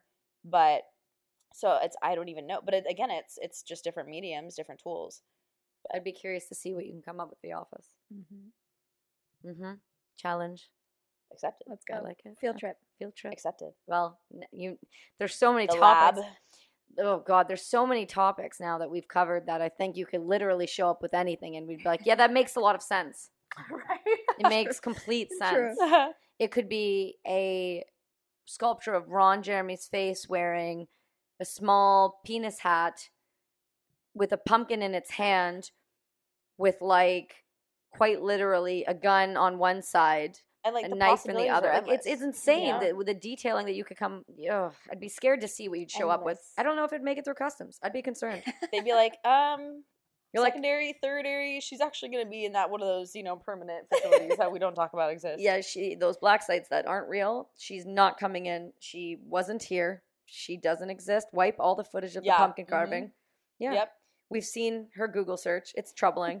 we have we have reason to believe she's a dangerous She's human. Crazy. I literally think it's all pumpkins and fitness if, on Google. That would be. I would be interested to see your searches. Your long term searches. That Well, would be. Are you we have phones it? right here. No, that's scary. There's a lot that can come out there. There's definitely no cop stuff. I keep that very. Keep that on the low. Yeah. I've never posted a picture. It's probably for your best for your safety at this point, I would 100%. think. I mean, you Oh, But plus, it. it's like damn. uh, what? Yep, all Is it pumpkins, fitness? all fitness, and that water gun photo shoot that you did. Ruthless. Ruthless. the Nerf one. Oh, wow. So hot. So hot. I love that it's with pumpkins too, like out of all the Oh, yeah, the things. Well, so that that shoot, um, I was laughing at all like the ridiculous gun bunny yeah. shoots. It's like, yeah, They're the best. You don't fucking wear tassels with a, you know, Yes, you do. Don't you know that you also only wear a bathing suit with a plate carrier? You don't and wear. like carry around a saw, and you know what I mean. that's it. I mean, I'm like, have you ever had a fucking piece of brass like get stuck in between your titties? Yes, like it's it's, the horrible. worst. you ever It's- had it's one? the worst. Yeah, between your vest and it gets in your Yes. neck, and you're like, ah, it's burning. You're like, But you're like still going Rambo on it. y- Yeah. yeah. So like these these shoots crack me up, right? And I was like, okay, I'm gonna make fun of him, and I'm gonna do a Nerf gun shoot because I'm gonna look all fucking badass and tactical, but it's gonna be with a Nerf gun. So I hit up my buddy Dakota, and I worked with him at the gun range. Dakota who? Um, Rhodes, he's uh he was in the Marine Corps. Mhm. Then um, he's actually gonna become a firefighter. Okay. America's Heroes. Thanks. Wow. And he has back to that again. such an enormous collection of Nerf guns. So I go over and I'm like, I hit him up. I'm like, Dakota, I know you have these fucking Nerf guns. Like, can I use them for a fucking funny photo shoot? Because you know, like gun bunny, but like funny. And he brings that. he brings me and he's like, come in. And I'm so Come into like the wall. lowered down into the Oh fucking my you know bat goodness. And he brings out like those big plastic totes full of them. I mean, this guy had like probably 150. What does he do? With He just collects them. he's a collector of He's Nerf a collector guns. of Nerf guns. He's like the apocalypse is coming. Yeah, with foam. The Nerf, the Nerf is real. All California compliant. Though. All- yeah, the So it's only way you can have them, right? Yeah. Yeah. In fact, California is probably just going to say the only kind of guns you can have are Nerf guns. I mean, We're almost there. Canada's the it's same. less it's less offensive. Yeah, and we'll only do a five day wait instead of a ten day wait. Okay, that's fine. Yeah. But you We're only not- but you can only have five rounds per meg. Okay. Or you will be arrested Hundred percent. And put in prison. He had Like like like murderers. foam drums. You know, Okay. I was like, whoa. He was real. You know, I think he bought them during Freedom Week though, so it's fine. Okay. I mean, but his acceptable. collection, I think I brought maybe like ten of those to the shoot. I thought it was funny, just because it was like, oh, I have to, these photos, and we were kind of touching on this earlier.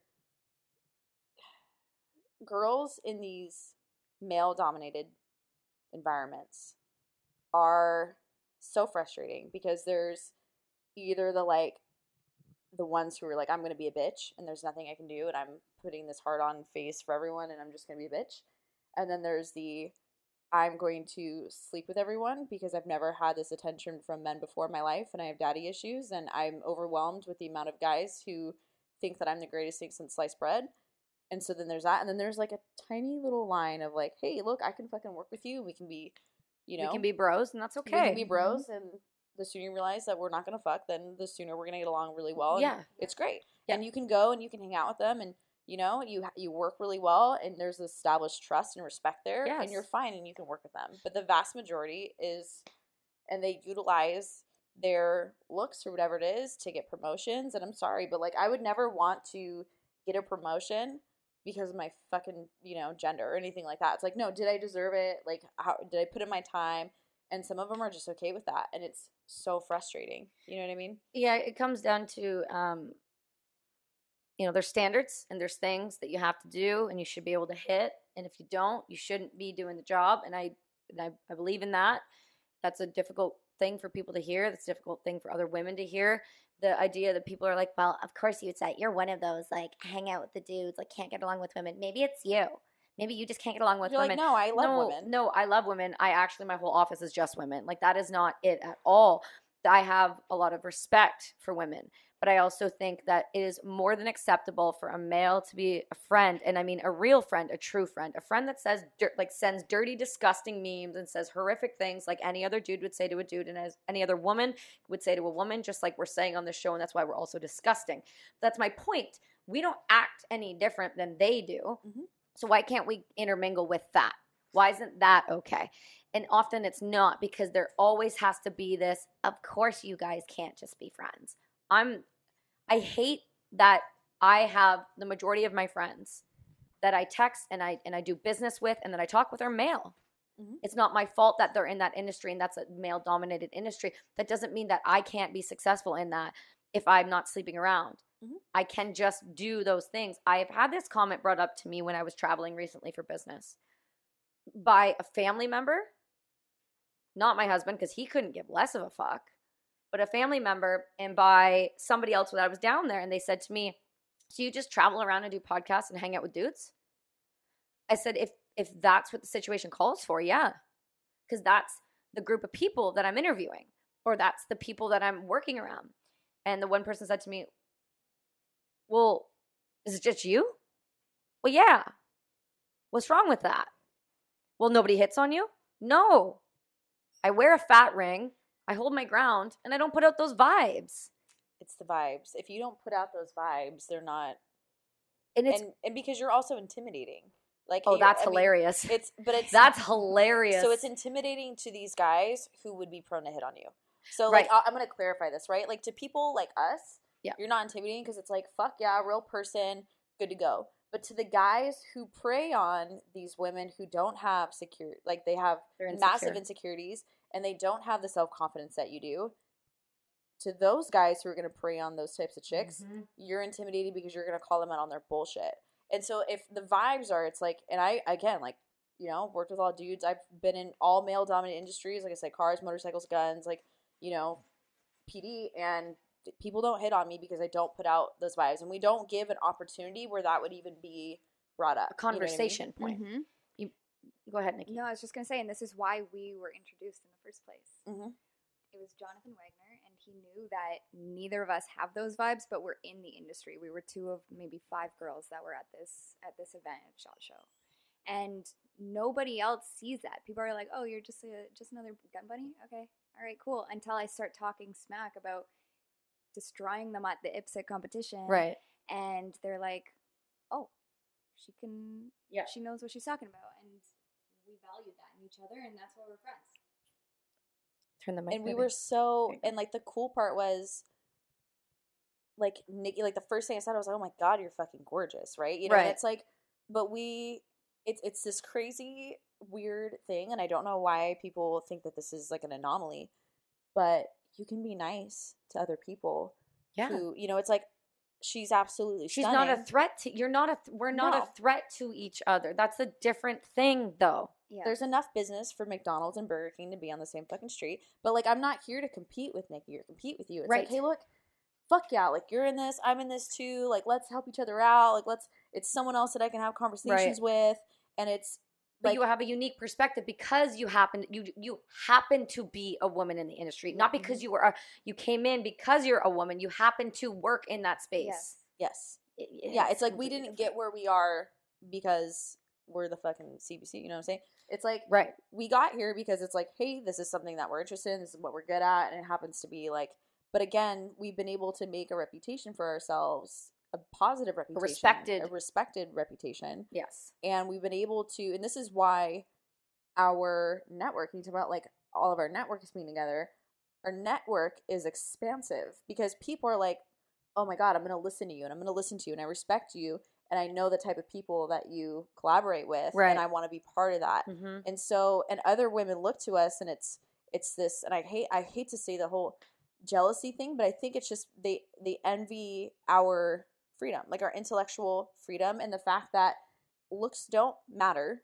Or the security and the freedom, right? it's it's Yeah. we're very secure in ourselves and we're very open to like constructive criticism if we fuck up we're like oh man we fuck up and again to say that we made a mistake is very hard and so people are uncomfortable when you're when you have the freedom and the confidence to be honest with yourself Mm-hmm. and not with other people people are very intimidated and afraid of that because then you're gonna you know make their insecurities shine through and so it's like when nikki and i met like i was stoked right? Because it's so rare to meet somebody else in the industry that happens to be a chick that's as stunning as she is And be competent as fucking fuck. nice you know what i mean? And be competent and a sweetheart. And it's like hey you know what? Like let's all thrive together. Right. it's so rare. And i i my circle is small and i'm sure you know all of our circles are small because it's quality over quantity. Correct. and we care more about hey you know what if our networks are together nothing is impossible we can fucking do anything we can do anything professional fucking pumpkin carver we can do anything Literally Bitches are making money taking dick pics dick pics, pumpkin carving.